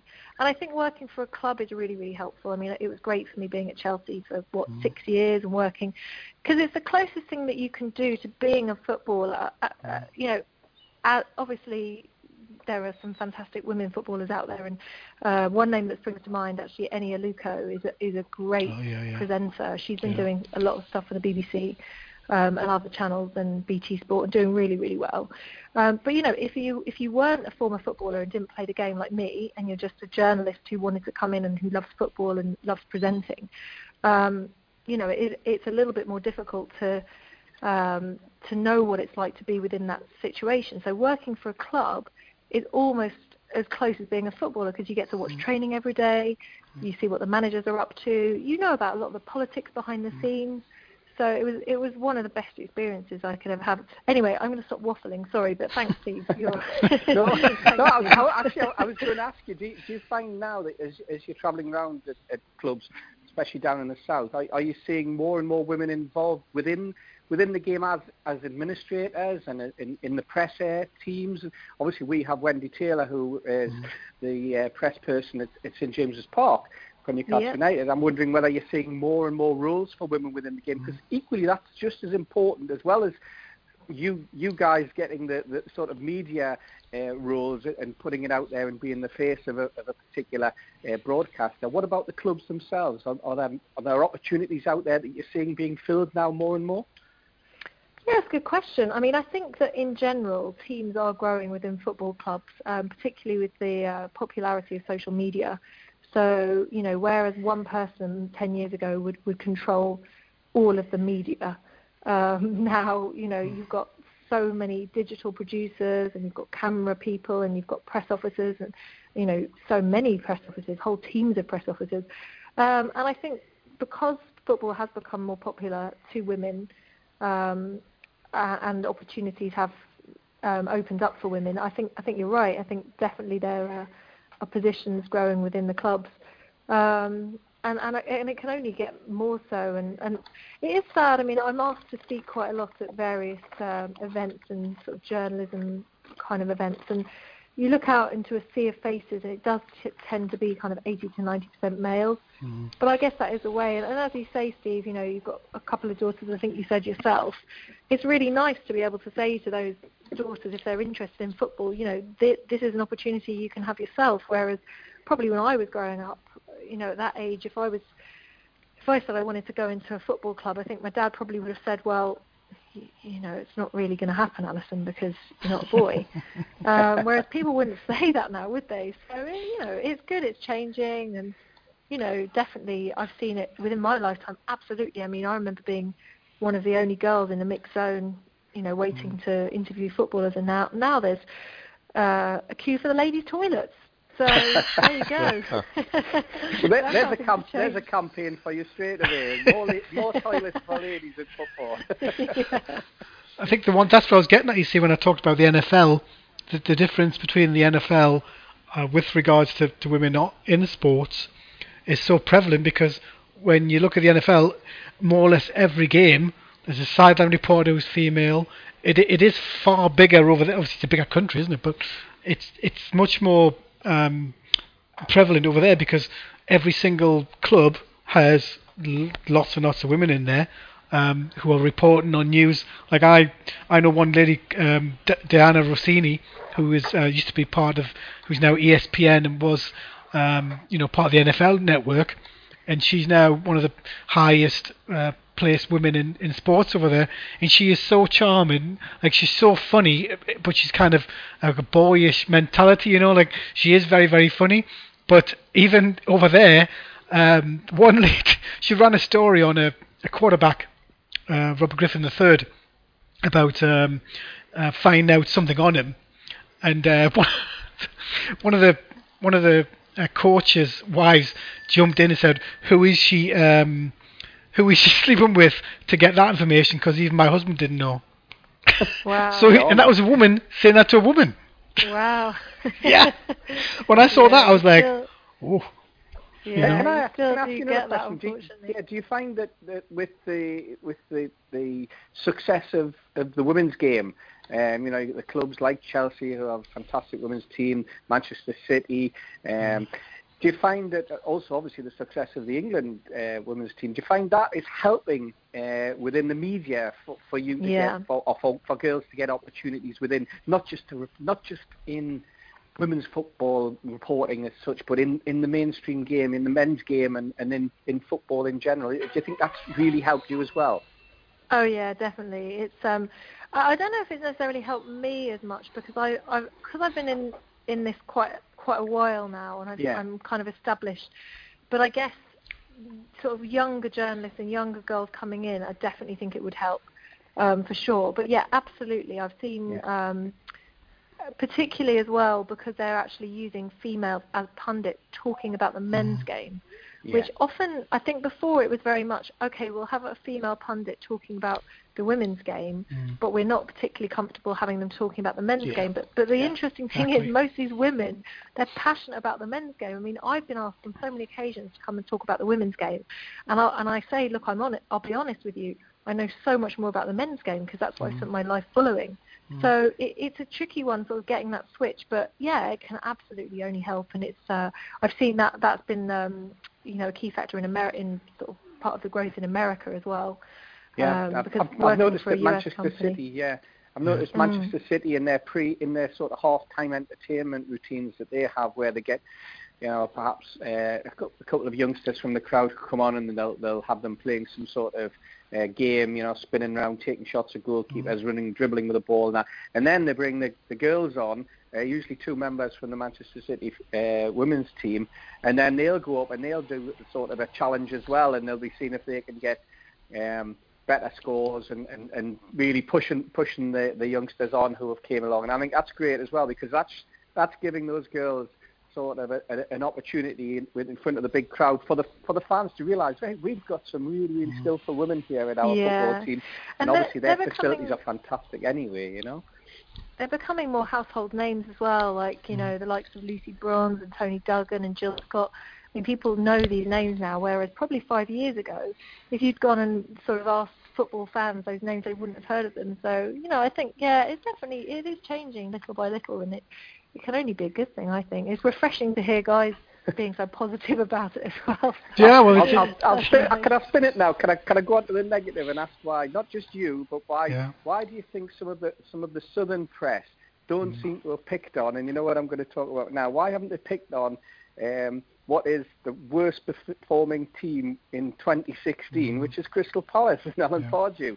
You know, played 31 games and managed to get 22 points out of 31 games uh, during 2016, and yet you look at it and you look at the league, which was on the BBC website this morning, and, and you've got second bottom York, and they got relegated uh, from the Football League. Dagenham Redbridge, they got relegated from the Football League. Villa, they were relegated. MK Dons, they're struggling like hell, and Rotherham, who are bottom, bottom of the Championship. And you're looking at that and thinking, but right at the very bottom is Crystal Palace. Yet we've got people, people like Patrick Barclay, who will not admit. Oh, that- He's that been on my show, actually. He's a nice guy. I like him. yeah, hey, you know, lovely guy. Yeah, lovely, great reporter, uh, very intelligent. But when it comes to the to, to Alan Pardew, the blink mm-hmm. has come up, and he just cannot see it. And the number of Newcastle fans that he's blocked on Twitter, Yeah, who have just asked him the simple question of why can't you see what's going on? You know, uh, we were we were told we were deluded when Mm. it came to, to you know he he he castigated us. Not just not just Go on then, ourselves, Alison, but- answer it. He can go. He'll go on forever. Go, answer it. I will Oh, go I- forever. I, Yeah. I, I, I mean, this is. Uh, I, I was definitely expecting to talk a bit about Newcastle. I wasn't necessarily expecting to talk about Crystal Palace bashing, but you know, yeah, but they are the worst team in England's top four divisions. But I do think that um, I think there's been plenty out there to say that. Maybe not as much as you hoped for. It's not been. Uh, it's not been hidden. Uh, that that's for sure. I mean, I've. It's only, it's only because we got absolutely hammered right across the board for a season uh, on on what was going wrong at Newcastle and pointing the finger at them, and we were told, you know, by all and sundry that we were wrong, that he was Mm. a great manager, that he that he had a plan B, which everybody now knows he now, he doesn't have a plan B. You know, um, we were we were the deluded people in football, and and we're being proved totally opposite. Here you go. Here you go. I've just you know, found an article you'll enjoy then. So here we go. Alan Pardew's struggling side have a measly 0.71 points per That's match the one. ratio, says the Daily Mail. is, that a good, is that a good place for me to leave it? Will that make you happy? You know what? shall, shall, shall, I, shall I spin it around and go, you know what, that's lazy reporting that because that's exactly what it says on the BBC website this morning. The wa- yeah, exactly. Well, that's the thing is, it's I think because we've now got one of the better managers in the world. You know, Yeah. it, I think things had to happen. Like you, obviously, when you worked at Real Madrid, I remember when um, Benitez went to Real Madrid. It was such an emotional event across the board, Yeah. and he he went. Obviously, he started in Real Madrid, didn't he?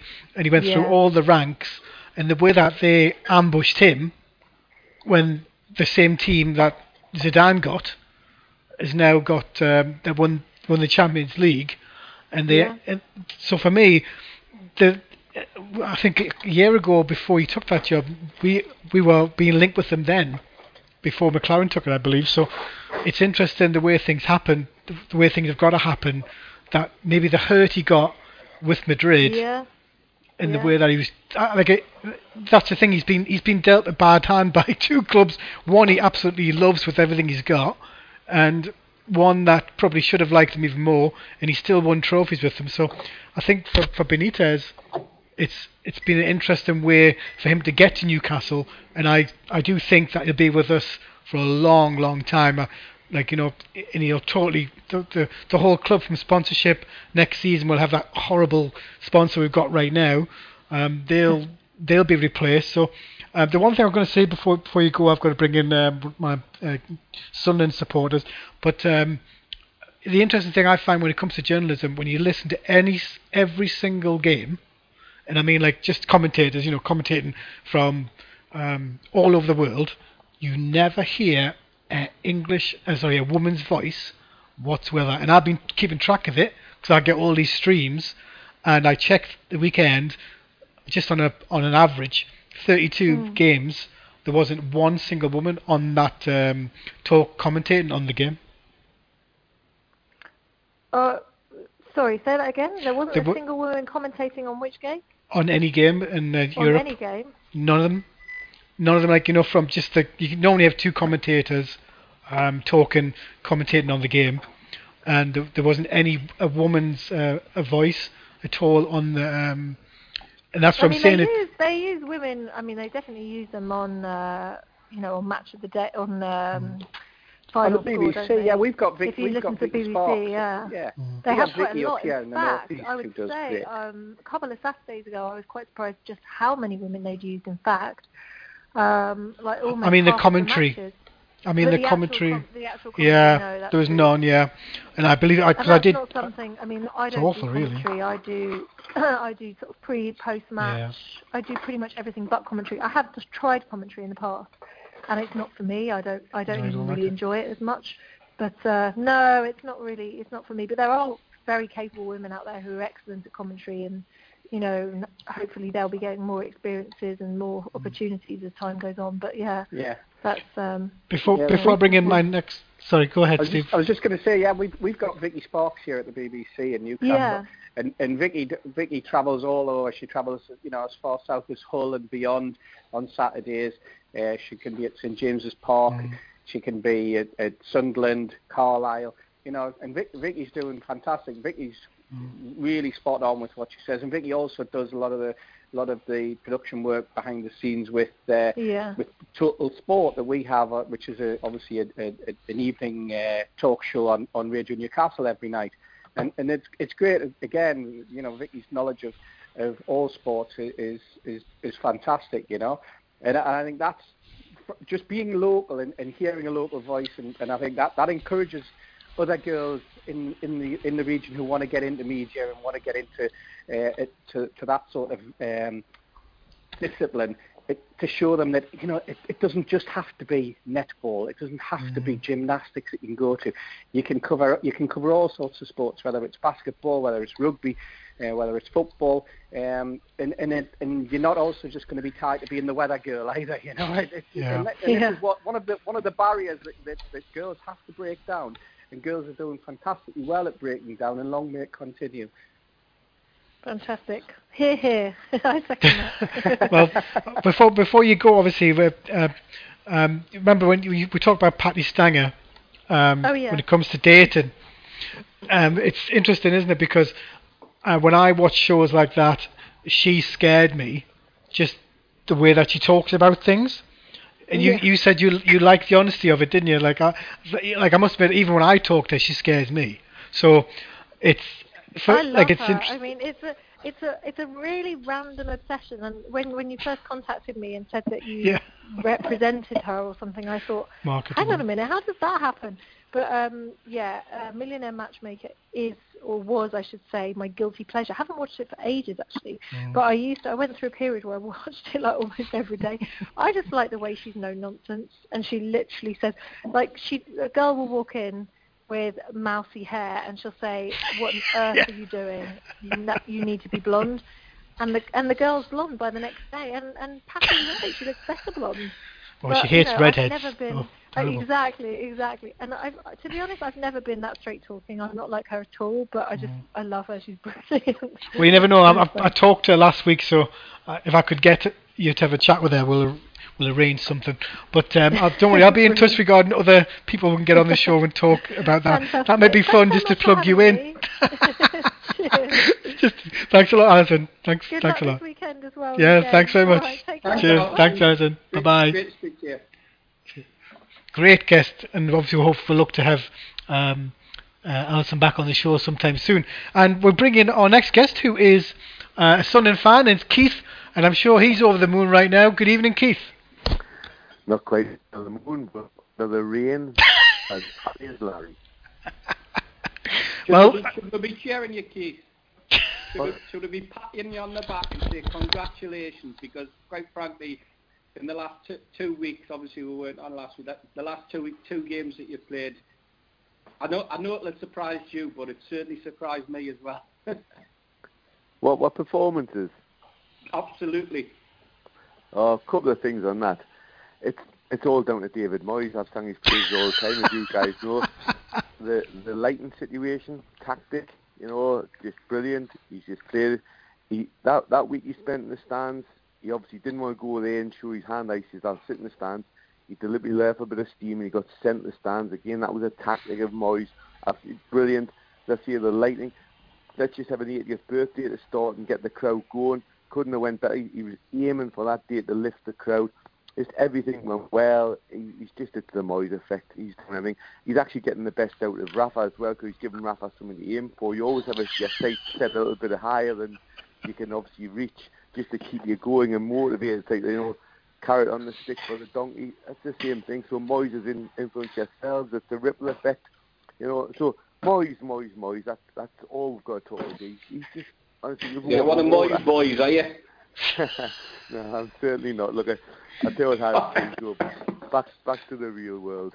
Well, the thing is, let's be honest. When you beat Bournemouth, which I, which I watched and I did watch again this weekend, but when um, I think the one thing I'll say, when it came to Hull, you couldn't have got a better team to play at home.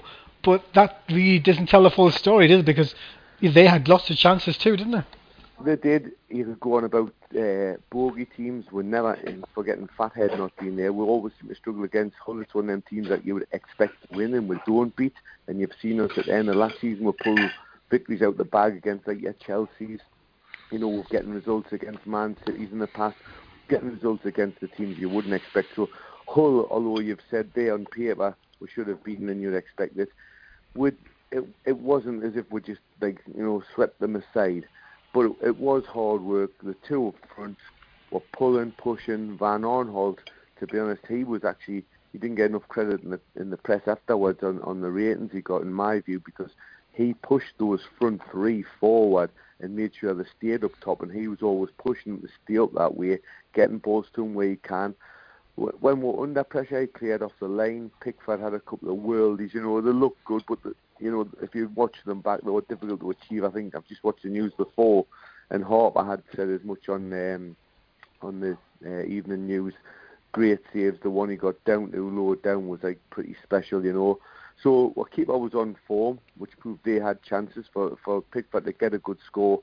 Proved it wasn't a walk in the park for but what has been missing from a Sunderland team under Allardyce seems to have come back in the fact that we've got a, a guy who's not classy, um, but a bit classic in the way of Anichebe. He's got strength. He's he's battling. So, you know, even just if, if, he's you know, a bit clumsy, but he, he- he's making the effort. The crowd give a roar, and little things. You know, if a hard challenge goes in sometimes, or you get an injustice, a bad decision from the ref. The lights going off was a little thing that just it boosted morale. You know, the crowd had a little bit of banter about. There was just a few things fell into place at the weekend you know, stopped the ball going in at crucial times, scored at crucial times. It made the difference, and it was uh, it was pleasant, really. You know, it was nice to see match of the day and match of the day too, because uh, we got a little bit of a spotlight on that. Yeah, baby Drogba. Can you ask us? Who, Can you uh, confirm uh, that the three the three goals didn't go in when the lights were off, did they? Well, uh, you might have noticed that they said it was the emergency generator, but it was Charlie Hurley's birthday cake still burning at the touchline there with the 80 candles. Like so, it was bright enough. Don't you worry about that. Uh, you know, no problems. Albeit we we got asked to leave at the end of the match from corporate because the emergency generator only supplies pitch side plus emergency plus floodlights to get you by 90 minutes. So they had to evacuate the building. So uh, wanted to finish rather than enjoy me cheese and biscuits at the end, and uh, a few Merlots. We had to leave uh, pretty pronto. But Really? There we go. Do- do any of the players come in? Do any of the players, do any of the players come to the boxes afterwards to, to talk to the fans? Just you know, after Well- after such a relieving defeat. Well, what what they do there is um, the the tendon will probably uh, I've I've been the guest at the few times at Newcastle. It's generally they come into um, into the main open suite and stand on the stage for the man of the match. You know the match sponsor. So you don't get them coming individually into the box. You get ex players coming in uh, chatting to you. But where mine is, I'm right next door to Kirchhoff and Van Aanholt's box. So any player that's injured or maybe not playing on that day, they're next to us anyway, so I'm a bit crack with them as and when. But um, no, no, after the match anyway, it was a pretty pronto departure for everybody. The press were downstairs, obviously interviewing the players, as you say on TV. But no, it was high spirited at the weekend. It was good because it, it's like back-to-back wins, and the, I think I mentioned this the last time. The the international break suited us. It kept that feel-good factor lasting longer. You know, even if we only pulled the draw out on Saturday, it, it, it allowed the training camp to feel better for a lot longer than it had been. So there's a number of reasons why won. Um, I don't think it's down to Moyes totally, but he, let's, let's hope it is. Let's hope he is pulling the strings a bit better behind the scenes now. But certainly up front, we're, we're dragging results out by getting goals and first clean sheet, and God knows how long that was crucial, lad. Even though there were pinging a few chances, to keep that clean sheet any which way is, is massive, really. Uh, Neil, do you do you think that um, the, the, the, the it's definitely changing with Moyes being in charge because the players seem to be backing him, don't they? Well, yeah, I mean, I wonder if some of the sort of what some of the things he said publicly is a little different to what he's doing behind the scenes in the dressing room. He's, he's, he's he seems to be he's created a little bit of momentum for them now. They've picked the two wins up, and that, that for all the table looks a little bit better for them. I'm still of the, of the the opinion that there's there's three worst teams in the Sunderland in that division, and they'll stay up. Um, though they'll they'll they'll do well without the six point gift that we um, gift There was only four last season. We're weaning ourselves off it. Come on. No, well there you go. Um, but but at, at the same time, um, even after two wins on the bounce, you still look where they are on the table, and it gives you an idea. Those wins are critical because without those, I think cut and drift. I think is the is what is would what would have become, and, and, and now they're not. They've got a chance. They, they seem to have a bit of um, togetherness uh, in the squad as well, which I think is important in that position. Um, so yeah, it, it, it it's it, it's just you- you've got to go game by game. and, and keep picking up three points where he can. It's, I not, it's not, not the threes. It's, it's the weekend as well against Liverpool. You, We're Mm. happy with one point. I think totally.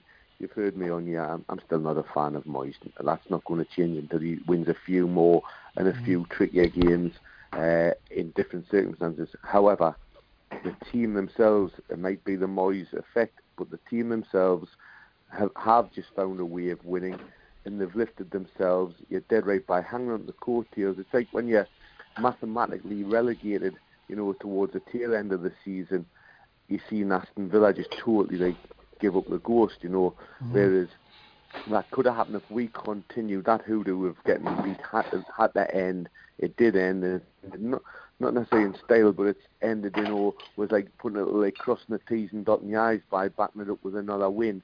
That's how I feel. So the players just get a natural lift, a bit of adrenaline, you know. You get a pat on the back, and, and it it gives you a lift. You think like, well done, it's nice to hear. And the fans obviously still singing, supporting each of the players, and then each of be, you, you know, some players get wrong cult status, but he just seems to, if he can keep it a little bit going, I'm not expecting a goal again from the fellow, mm. but it's his style, you know, he, he, he's probably just loving it, the fact he's getting a bit of adulation after a couple of, like, you know, performances, so that gives him a lift, it makes him want to do it again next week, whether Moyes wants him to or not, or is, has the skill to get out of him, he'll want to do it for himself, because it is a nice feeling, as a footballer, or as any sportsman, you know, coming first, or, or being the talk of the town, it's important, you know. So that's where the lifts come from. A bit more of what I felt were lacking togetherness and team spirit seems to be there, which has helped. the one thing I've noticed, I don't know if you've noticed, um, Keith, is that when he's he scored his goals, he hasn't gone completely mad. He looks like he's more focused than what I've seen him when he was at Everton. He's obviously quite younger then, but he seems to he seems to revel in it. But he's, he's- there's a quiet determination because he's always always come across like they've always said, haven't they? He's, he needs he needs an arm round him, not a kick. Well, maybe, but that's how it is when you see him score the goal. You must just be in awe of his physique anyway, never mind his celebration. Goodness me, he's like the old outdoor toilet, so to speak, isn't he? Totally built like brick. But yeah, he is. I, I think he's matured. I, I think he's been uh, reported saying that he's obviously learned a lot from Defoe, but Defoe's come up and says actually enjoys playing along. Sometimes, you know, two unlikely players do strike up a relationship, you know, and uh, Defoe seems to enjoy playing alongside him. Um, nice little landmark for Jermaine at the weekend, 150. The goal he scored, okay, he did sweep them aside, but he, he just showed determination and he just wasn't going to like let that ball go. He wasn't looking to make a pass. He was going to find the outlet where he could get the shot off. What a class little player. So if he is learning anything from anybody, couldn't be many people better on Defoe to learn from. His eye for goals just amazing for a guy of his age, still doing it. Pace, awareness, strength, both feet, class. Happy with that, like. It's Like just Stephen- our Can I- central defence. Jump in, Stephen. I was Yeah. going to say, can I ask you, what did you think of Hull? Um, obviously, I mean, it, it looked like a resounding victory for you, and you know, and I'm not not sort of denigrating at all. But what what did you think of Hull? Obviously, we've got Hull in the cup in uh, you know week on week tomorrow.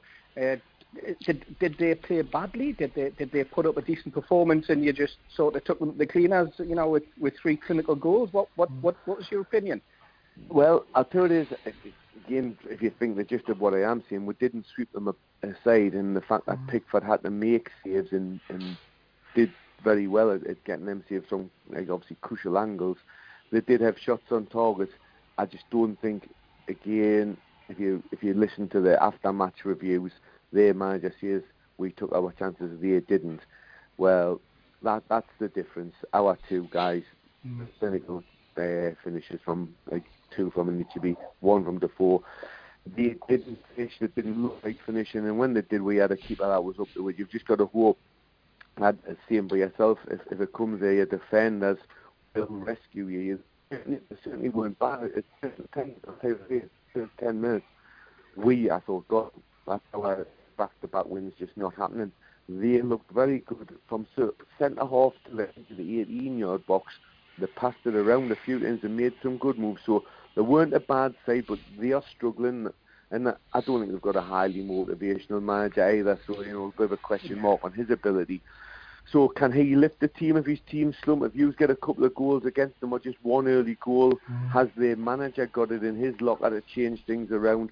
The team themselves weren't a, weren't a bad outfit, but just lacking that what we've been lacking a poor team and just not that little bit of inspiration to get them that extra step, which is a goal, you know, which is what they need. So you can certainly do them, no doubt about it. But don't write them off as being a pushover just Yeah. because you think, oh, you don't like Sunderland. They beat No, them, no, so I we should be able to beat them. No, no, I know you're not saying that, but I'm saying you can't think, oh, well, Sunderland were bottom and they beat them. It doesn't mm-hmm. follow suit that that, that will happen. They, they had chances, they can create chances. Just be ready for it, yeah. Yeah, they had a decent start this season. That's the thing, you know, and and everybody was raving about uh, about uh, a start that they had. I obviously surprised a lot of people that lost their manager uh, very late on, and they didn't appoint uh, Phelan yeah, for until what three or four weeks ago. So they had had a Uh-huh. good start, and it just suddenly, all of a sudden, it just seems to have have drifted again, which coincided, I think, probably with the the, the announcement that the club was looking like it was going to be sold rather than you know the continuous it's up for sale or are you going to sell it type of thing. And quite ironic that the one thing that the fans have been looking for, which was the change of ownership, uh, and you know the, the the word from the owners that it, Oh, yeah. that it's it's heading that way, and all of a sudden the, what's happening on the pitch seems to have, it seems to have affected the players rather than anything else, you know, and their performances uh, or the results rather, not necessarily the performances, uh, are, uh, are are really showing them up, you know. Well, with the exception of John Carver uh, for yourselves, how many times have we seen in the North East where a manager's been sacked or left of his own accord for a better job or whatever, and the caretaker man went in and he's had that little honeymoon period where he's got Yeah. the dressing room on his side and you get a run of wins. So at the start of the season, you could guess that might be what's happened to Hull. But when it comes down to it, how many, you know, assistant managers, caretaker managers or whatever haven't really got feel like that an Allardyce with experience has got to actually manage a team and Alex Ferguson. I'm not putting them in the same bracket as in mm. what they've achieved, but No, you know, exactly. I the, know the you strength mean, yeah. of mind, how how how they manage. It, it takes a certain type to be a manager. We've seen McClaren come under somebody's wing. You know, you've seen the game with Kidd. Some assistant managers never ever go on to be managers. So when it, when it gets a bit tough, I think Hull have, have probably hit that period where Phelan doesn't know where to turn. Does he drop his and does he wants to play a little bit deeper or a little bit wider or whatever because he doesn't want to upset the guys who are his pals, and that's where he's probably running of steam at the moment. He might get a second wind, and it might be against you. So again, don't write them off. But that's how I see them. I think. Uh, I think they've got a, not not a proven manager in, in their team. We have. That's the difference. Albeit he, he's unimpressed us at the moment. We have got a proven manager. They haven't got that. You know. So that's the difference.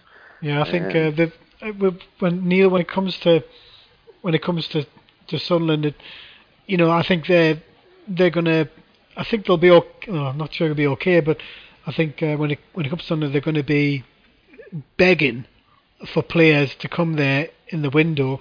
I think that's their immediate aim, but I think they have to get them in pretty quickly and not wait around and barter too much. What do you think, Neil? Well, it, it, it was a problem, you know, because of the situation that we're left with, uh, with with Allardyce going. Um, they obviously to get people in through um, uh, through the the, the the run up to the start of the season. Um, you'd hope if they've got half a brain, they've got deals lined up to just to knock them over like dominoes and bring them in um, once the window opens. Now, we all know that um, transfers don't seem to be that simple anymore. Um, but you'd hope they've done a bit of homework on what they need and where they need it, and they're ready to go. For their sake, I think they'll need it. Um, I think where they their challenge now is to get as high up that division as possible before the window opens, so that if any of the players have got are hedging on joining, um, they Yeah. can look at the league table and say, "Oh, look, yeah, okay, we're going to go there. We're coming into a, a, better situation." I think they'll struggle to get certain players through the door if they're still in the bottom three. It's as simple as that. Co- correct on that, but it, it's now possible in the way people manoeuvre. Yes, yourselves, if you just look back a year ago, Yes. you signed Townsend in a window, uh, which he was happy to do so, and he felt it was going to be a battle. Battle ultimately, you didn't win. He was always going to be all right. So there's always some negotiating to do with a player on that basis. But I'm going to go to the other man who's obviously on fire for years, Dwight Gayle. You know, you bought a player Mm. who was prepared to come to the championship.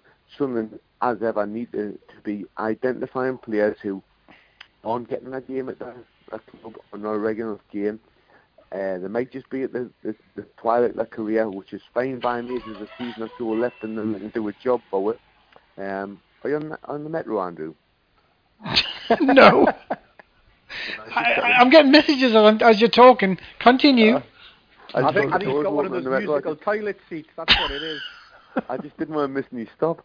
Anyway, uh, but, but realistically, it's a case of it might be somewhere to say it. It might even be a young lad who's actually trying to break through. It might be a lad who who will get on loan, you know. But there'll be somewhere. There's got to be somewhere in Moyes's, um, like uh, shortlist who we can get for the reasons how, like I said, why why are people saying, well, Dwight Gayle's on fire? Not knocking the fact he's in the championship, but he is only scoring in the championship. He wasn't headhunted by a Premier League club. Mm-hmm. That's exactly what Moyes should do. Say, look, at, you're not getting your game. You're not going to be playing for Chelsea, Man United, or whatever. We're offering you a, a, a way to get in the shop window. If we're still you're here for a long time and you're playing Premier League. If not, you you could move on. You've come on loan. So he needs to identify players who can definitely do a job for a longer term and maybe with one eye on relegation. But hey, forget about it. If they don't get relegated, it could still be a good player who's certainly got Premier League uh, experience and ability. But we need central defence showed up. We need centre midfield showed up. Cattermole, not the classiest of players, but does a job. He's now out for four more months. Four months. Yeah. a direct replacement for him. Kirchhoff, you know, he's on, on his road to recovery, but he's fragile. So we need central midfield and centre defenders because Kone has went off the boil. Goodness me, that 18 to 20 million rumored with Everton. You know, looking back now, should we have took it? You know, we stood our ground and done well to keep him, but he's looked the shadow himself. And what this is me worry when Moyes comes to getting a checkbook, and why I'm happy to shop small. Our, our most expensive signing, Ndong, was absolutely all at sea at the weekend. He was just nowhere, and you can read that in reports. But I was watching the whole match. He was just dreadful. He was not involved. The game passed him by. We might as well have played with ten men. And then the other guy, Djilobodji, sent off at the end. Clumsy mistake. Mhm. 88 million, you know. So, with the times that Morris has spent, I'm not impressed with what he's actually got for his money, you know. It's like the kid who went to market on Jack and the Beanstalk. Really, I'd rather him just, like, you know, throw the beans out the window and see what he comes up with. totally random with them two buys. There's 22 million, 23 million pounds sitting on them two guys. So Moyes spending's not not me be all and end all. He just needs to be a bit crafty in the, the window. Okay, well, thanks for coming on, Keith. Appreciate it. I know it's a bit late, so thanks for No coming on. We'll catch you next week, mate, okay? Right, don't miss your stop. Thanks. Look after yourselves, lads. See you next week. Have a good. Thanks, Keith. Cheerio. Thanks, Steve, as well, 'cause I know you've been on. Thank you. Uh, you guys know you've got to go to your, your, your mum's 82nd birthday. Thanks for coming on. I appreciate right. it, ever. Take care, mate. I'll tell, I'll tell a happy birthday from you guys. Yeah, happy birthday. Hope she's well. There is. Thanks very Cheers, much. cheers, mate. care, Ta-da. Ta-da. Bye now. Bye. Right, great chat with everyone Sunderland there, and that brings in um, my next guest tonight, who's not going to talk about Sunderland because he always likes to deride them, just like I do. But it's Lee Johnson. Good evening, Lee. Hello, mate. All right. Hi, how, how are you? So you ate the Uh, game. Obviously, I was watching it myself. So um, I think you That mentioned that. Lots of loyalty points. I feel, I feel, I'm, I'm, man down today. I'm a man down. Oh, Jesus, I'm still knackered. the thing was, it was interesting because I think you mentioned that um, Newcastle fans on social media were always a bit trying to out, out trying to outthink Rafa Benitez, and uh, you said, "Listen, it's Rafa Benitez. Let, let, let, let him just pick the team and let us win," and that's what he does. getting rather, it's getting rather boring that with an hour before the game kicks off and everyone kicking off with his team selection. Then I think it's just quite nice after the game where most like his his, his good photos that I've got him, I just keep putting back on. Aye lads, team selection, and then obviously we've won again, two now or three now. Oh man, Jesus Christ, man, he knows what he's doing. You don't need to question what he's doing. I mean, George get us wrong. He'll sometimes get things wrong, um, but you know, I think it's quite clear that um, well, there- there's no doubt about it. There's there's a lot of analysts uh, analysis that goes into his team selections. You know, he's looking at things like um, performance levels. You know, a few lads have been away on an international duty, travelled quite far, didn't come back late. So it's preparation, it's planning. It's the first time Newcastle's had this in absolute years. So as far as I'm concerned, it's absolutely fantastic, and that's why we're winning football matches. I think the only one thing I would have done. This is just random from me, but uh, I don't know if I don't know if Neil agrees. But um, with Mitrovic playing two games in a week, I would have I wouldn't have had him on the bench. I would have had him. I would have had Murphy, who played today for the under 23s. I think um, uh, you know he, he puts a lot. Obviously, he puts a lot into his game as Mitrovic, but the one thing that, surprised me that he, that uh, unless Dal Murphy still in, is is carrying something, but uh, I, especially when he came on and he, he put himself about and he got injured as well near the end. So uh, I was a bit surprised by that, but you know you can't you can't quibble when it comes to a two a two nil dif, a win against probably Leeds United's biggest game of the season. there was no doubt about it. It was their biggest game of the season. It was a massive, massive crowd for it. Um, but It was honestly, biggest I, crowd by seven and a half thousand.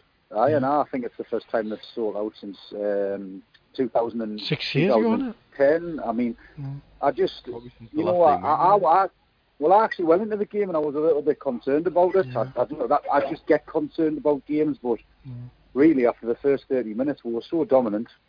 You know, they were unbeaten in about eight or seven or eight games, and everyone said they're going to come out, come out, come at us like a steam train. But we just would do what we're doing. Where again, I'll, I'll still repeat this. I still don't think we've hit any great heights. No. Um, but we're so effective, economical. There's, you know, the the players. There was little moments in the game which I love seeing where they where they do something well as a team, and you can see them all reacting to each other, fist pumping.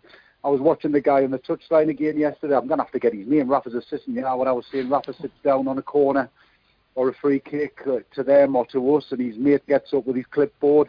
He was even fist pumping after we, we cleared the fourth corner in the row. So he's taking great joy out of little things like that, and he's like he's standing there orchestrating what they're doing.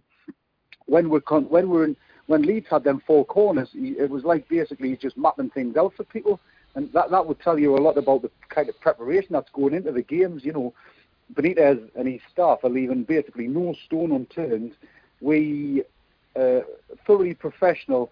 This team, yes, of course, there'll be the odd speed bump along the way in this in this particular league, but let's be honest with you, he's not going to allow complacency to creep in, and you can see it within the players, within the captain. You know, they're all on point, they're all on their toes.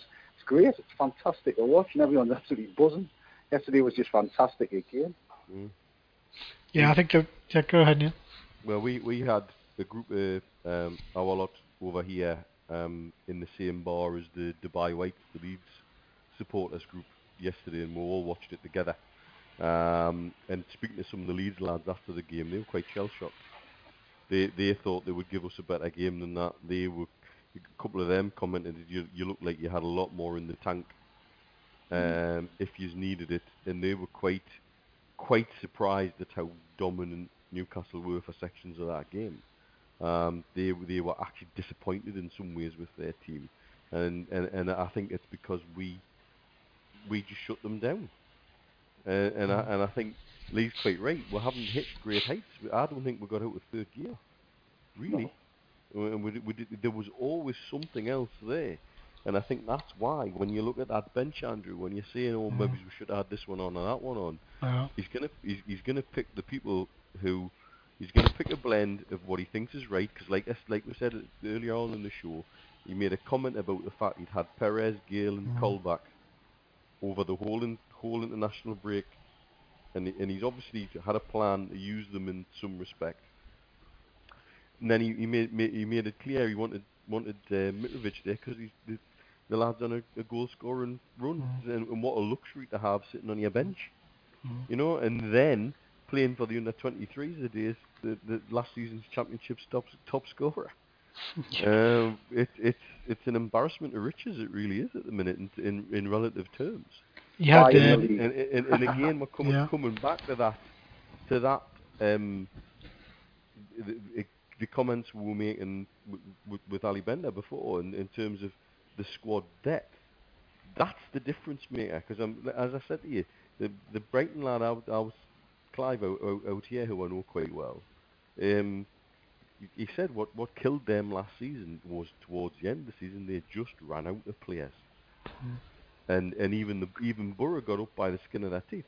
because they were running out of players and playing kids in the last, and why they, they had a wobbler when they looked set to get an automatic promotion place and nearly lost it to Brighton was because they were playing kids as well.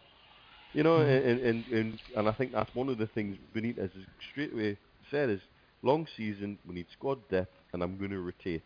And we as fans just have to accept it and let him get on with it.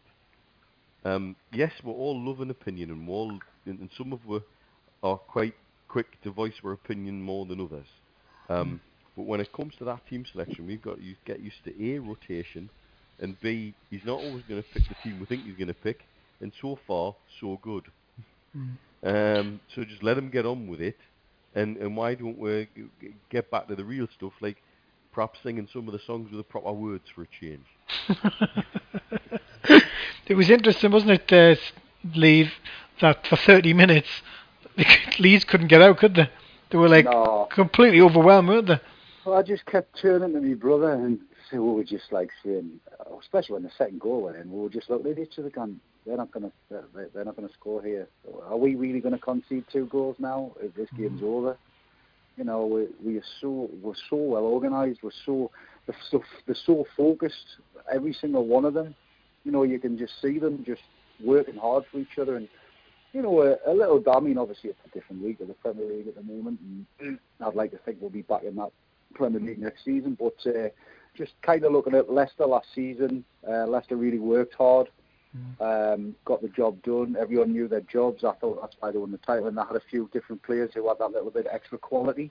And I think we pretty much got that in this league. You know, you can tell. But I think there's players there who Benitez is trying to develop uh, with a view for next season and things like that. Because I think we've got some good footballers who could do a job in the Premier League. I actually do, and, I, and if and if I was and if I was pushed to see about the current squad of players without like you know adding to and things like I think we'd probably in we'd be in and around sort of like 14th, you know, 14th, 12th kind of position at this particular moment in time. Because I think hard work gets you so far. But when you've got a manager of his stature on the touchline, who actually everything he kind of does is relevant. Like I said, when I watch him on the touchline, what he's doing, how he's doing it, the people that he's got working around him, we're really, really well organised. We're tough nut to crack, and you know, like I said, if anyone's performance levels drop, we have we, we currently have replacements to bring in. So it's just, I mean, of course, like Neil said, everyone's got an opinion and things like that. But I, the, the team selection thing just constantly makes us laugh. Now I'm just like, oh my god, how a man, Jesus Christ. I, I, still wake up every day and think, how is this man our manager? I mean, if he came into my house now, I'd kick, I'd kick Helen straight out, and I'd just let him sit down and have a cup of tea with us. Helen, I'll get him for that. Don't worry. This- yeah, it's good. I think that's the thing is that well, I've noticed on your, on your Twitter and various other people, they always they talk about um, Rafa Benitez being as being the lover they can't quite get, which I quite which I and which I can't which I actually don't get if I'm being honest. But anyway, um, the the interesting thing is coming up, uh, Lee. Before I bring in uh, John, uh, the final question. Uh, when it comes to, he's just about he could he could break um, Kevin Keegan's record at the weekend. That's something that could and it could go on and on, couldn't it? Uh, well, uh, I mean, like us, like we've kind of said a couple of times, you know, it's going to take it's going to take a good team to score one or two goals against us, and you know you can't not see Newcastle scoring a game. Of course, you're going to have the odd speed bump and things like that, like the Wolves game and things like that. But the players are so on point at this particular moment in time. They're so focused, they're so driven. You know, there was a there was a little clip when Gayle scored this morning, which was filmed by a Leeds fan behind the goal. And did you see all the players and they running to the corner, man, celebrating together as one? I mean, obviously, mm. I was like under somebody at this point, so I never seen that in the game. But yeah, things like that, uh, that's what I want. You you want that kind of spirit. You want players fighting for each other. You know, it's totally made us forget about the likes of Moussa Sissoko and things like that. I mean, that this is what I want. That, that's what you want. You want lads working hard for each other, covering each other. There's any bad tackles going in, they're all sticking up for each other. It's just wonderful. It's just kind of wonderful to watch. And um, you know, we've got Blackburn on Saturday. You know, Blackburn are really struggling, and you know, all bets are off really. I mean, if you, you just imagine we're going to beat Blackburn, but you know, we will turn up. We will be professional. Rafa Benitez will have his dossier of players because again, like yesterday, I walked into Leeds. I'm looking there. I'm thinking, who's he? Who's he? Who's he? Who's he? Who's he? The difference is with me and a fan to Benitez. Benitez literally it leaves no stone unturned. All, every all these players, all these teams where you're playing, he's getting. You know, he'll have he'll have them watched. He, knows everything about them, and that's what cuts him apart. And when people were saying he was going to struggle in this league, it was the most wishful thinking I've ever heard. Mainly by Southern fans, to be honest with you, because they're mm. just all thick as mints. But when he stayed, you know, that was the changer for me. It was a massive game changer. This guy's world class. You know, if you look at the Premier League, how many how many better managers is there in the Premier League than Rafa Benitez? And you know, your likes of Jose Mourinho and your likes of um, Pep Guardiola, would they have took on a challenge like Newcastle United? The answer's no. The answer's no. That's why I've got so much respect for him. And you know, if he turns this, if he turns this club round, which he is doing little bit, little by little, um, he'll not know love like it. Here, mind. Fantastic. Great stuff. Thanks awful, Lee. Would give me a score for the weekend?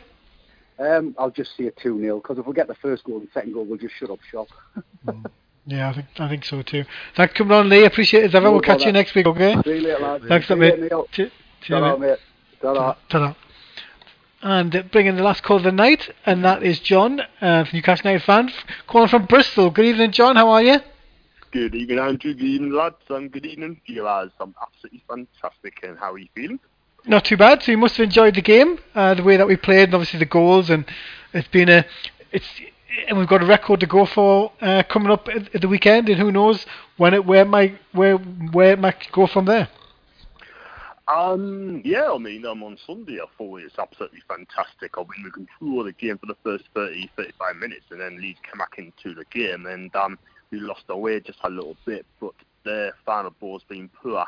And in the second half, I mean, Leeds started really well, and um, the turning point for me when Darlow made a fantastic save early in the second half, and then and then we killed them off for the second goal. But all in all, I thought the defence, um, apart a little few scares around, I mean, we defended really, really well. The midfield and Jonjo and Jack was fantastic in the midfield. Absolutely fantastic midfield. I thought those two have to start in all games now, like, and I thought Rich was a little bit disappointed for us a little bit. He tried, but um, he wasn't really in the game.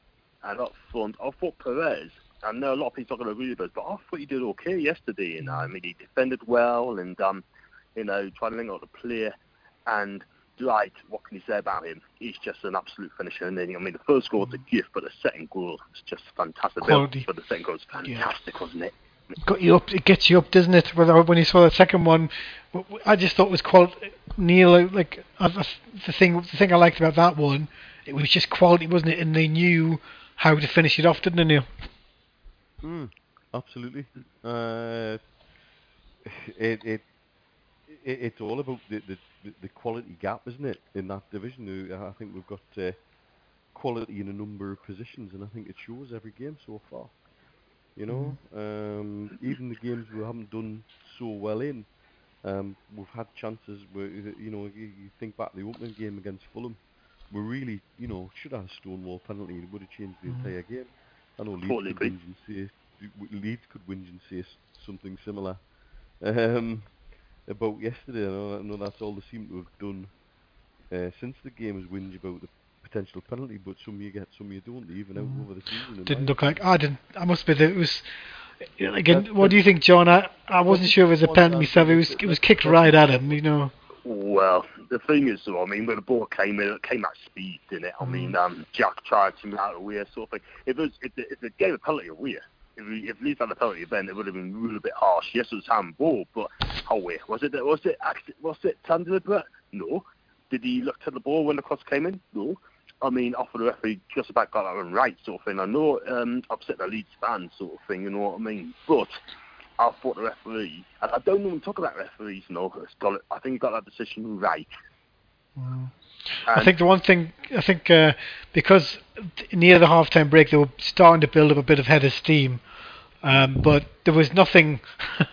there was nothing thinking about it, was there? They just lumped the ball in the air, lumped lumped the ball forward, and you know they they did a couple of things. But I think the one thing I liked, I don't know if you agree, but when Darlow made the save, I think last season they would have messed around with it, but uh, Lascelles just he saved it. He kicked it straight out for for the corner straight away without any messing around. And I think that they're learning so much from Benitez Uh, the- to to more or less get rid of it. the, well, like, like Lee, Lee was saying before, you know, uh, when we cleared the fourth corner in a row, the Mm. backroom staff would, would give them the fist pumps because they knew we've done our job here, we've got organised. I think we used to be terrified at set pieces. Mm, yeah, we did. Remember when we went Yeah. through that period where we couldn't score from them, but we constantly conceded at them, Mm. and and I think there's been leftovers of that in the training ground for since since that time, um, and so I think the the players now have the confidence to understand. Right, just put the ball out, get organised. We've got a better chance to defend the corner than we have pinball in the box. Whereas previously we panic and fanny on with it, and it's and the ball's like a hot potato. Whereas at least if you're sticking it out to play, you're making a decision. And again, age-old saying, you cannot score when the ball's in Row Z. Mm. Yeah, I think uh, I think John, when you uh, the one thing, what's the one thing you picked picked up on when it comes to the defending? There's, there's, there's obviously now a plan.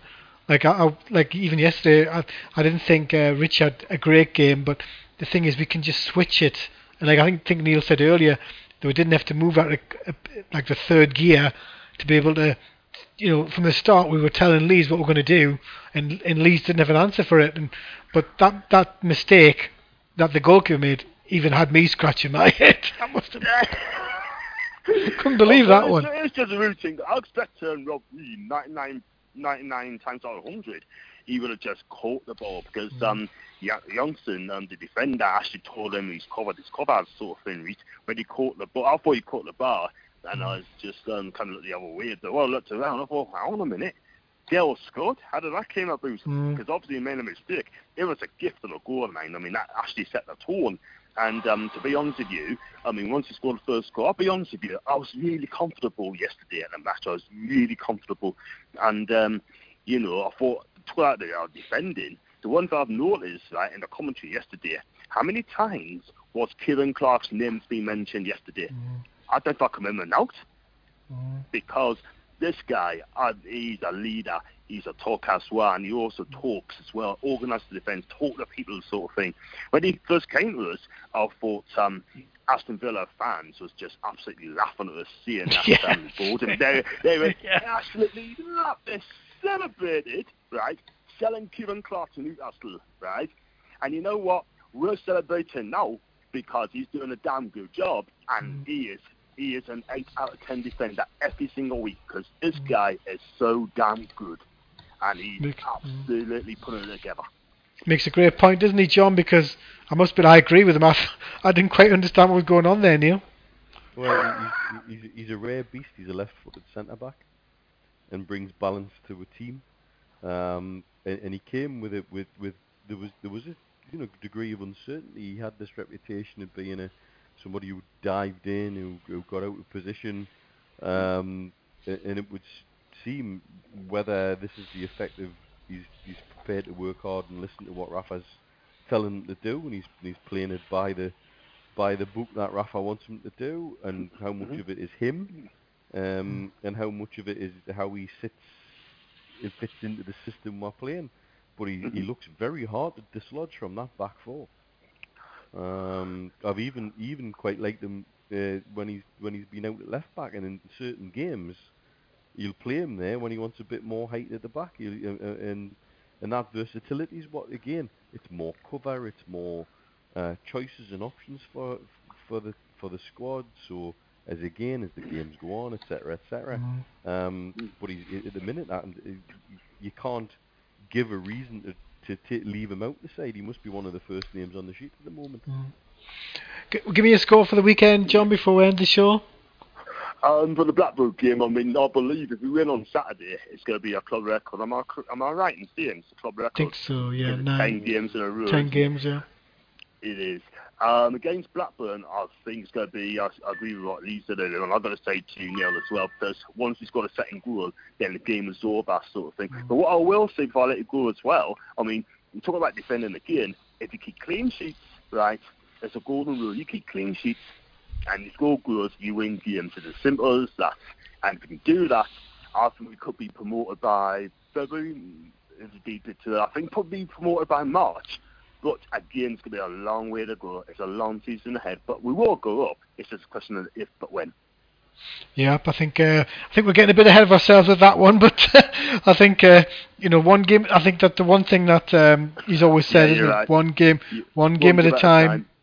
It's all he can do in this life. Exactly. Rafa even said that as well, sort of thing. He said that one game at a time, one game at a time. And um, I'm going to follow this deal. I'm just going to say one game at a time, see where it takes us, right? And um, we just keep winning games, and we will do. I believe we can do it, but um, it's just going to the next game. And um, let's see we get one on Saturday, 2 0. Exactly, exactly. Well, thanks so much for coming on, John. We'll catch you next week. Okay, thanks so much. But uh, you're welcome. Thanks a lot, Cheers, guys. mate. Take care. See you later. Thanks, now. Bye, bye, John. John. Cheers, bye. Well, that was a cheers. Thank you. That was a great show tonight, wasn't it? Neil? We had the making um, obviously Janine Self, fantastic having Janine on. Obviously, she was on last year as well, and making a debut tonight was Alison Bender, um, who uh, you know for a first time on the show, brilliant. The same as Janine. The, the more women we have on, the better, as far as I'm concerned. Um, and I'm going to keep on trying that as well. So, thanks so much for everybody coming on tonight. We have regular guests on as ever, but a special thank you uh, to Janine Self and Alison Bender to being on Toon Talk, and we look forward to having many other ladies on and the ladies back on the show quite soon. And thanks so much, and that's Toon Talk.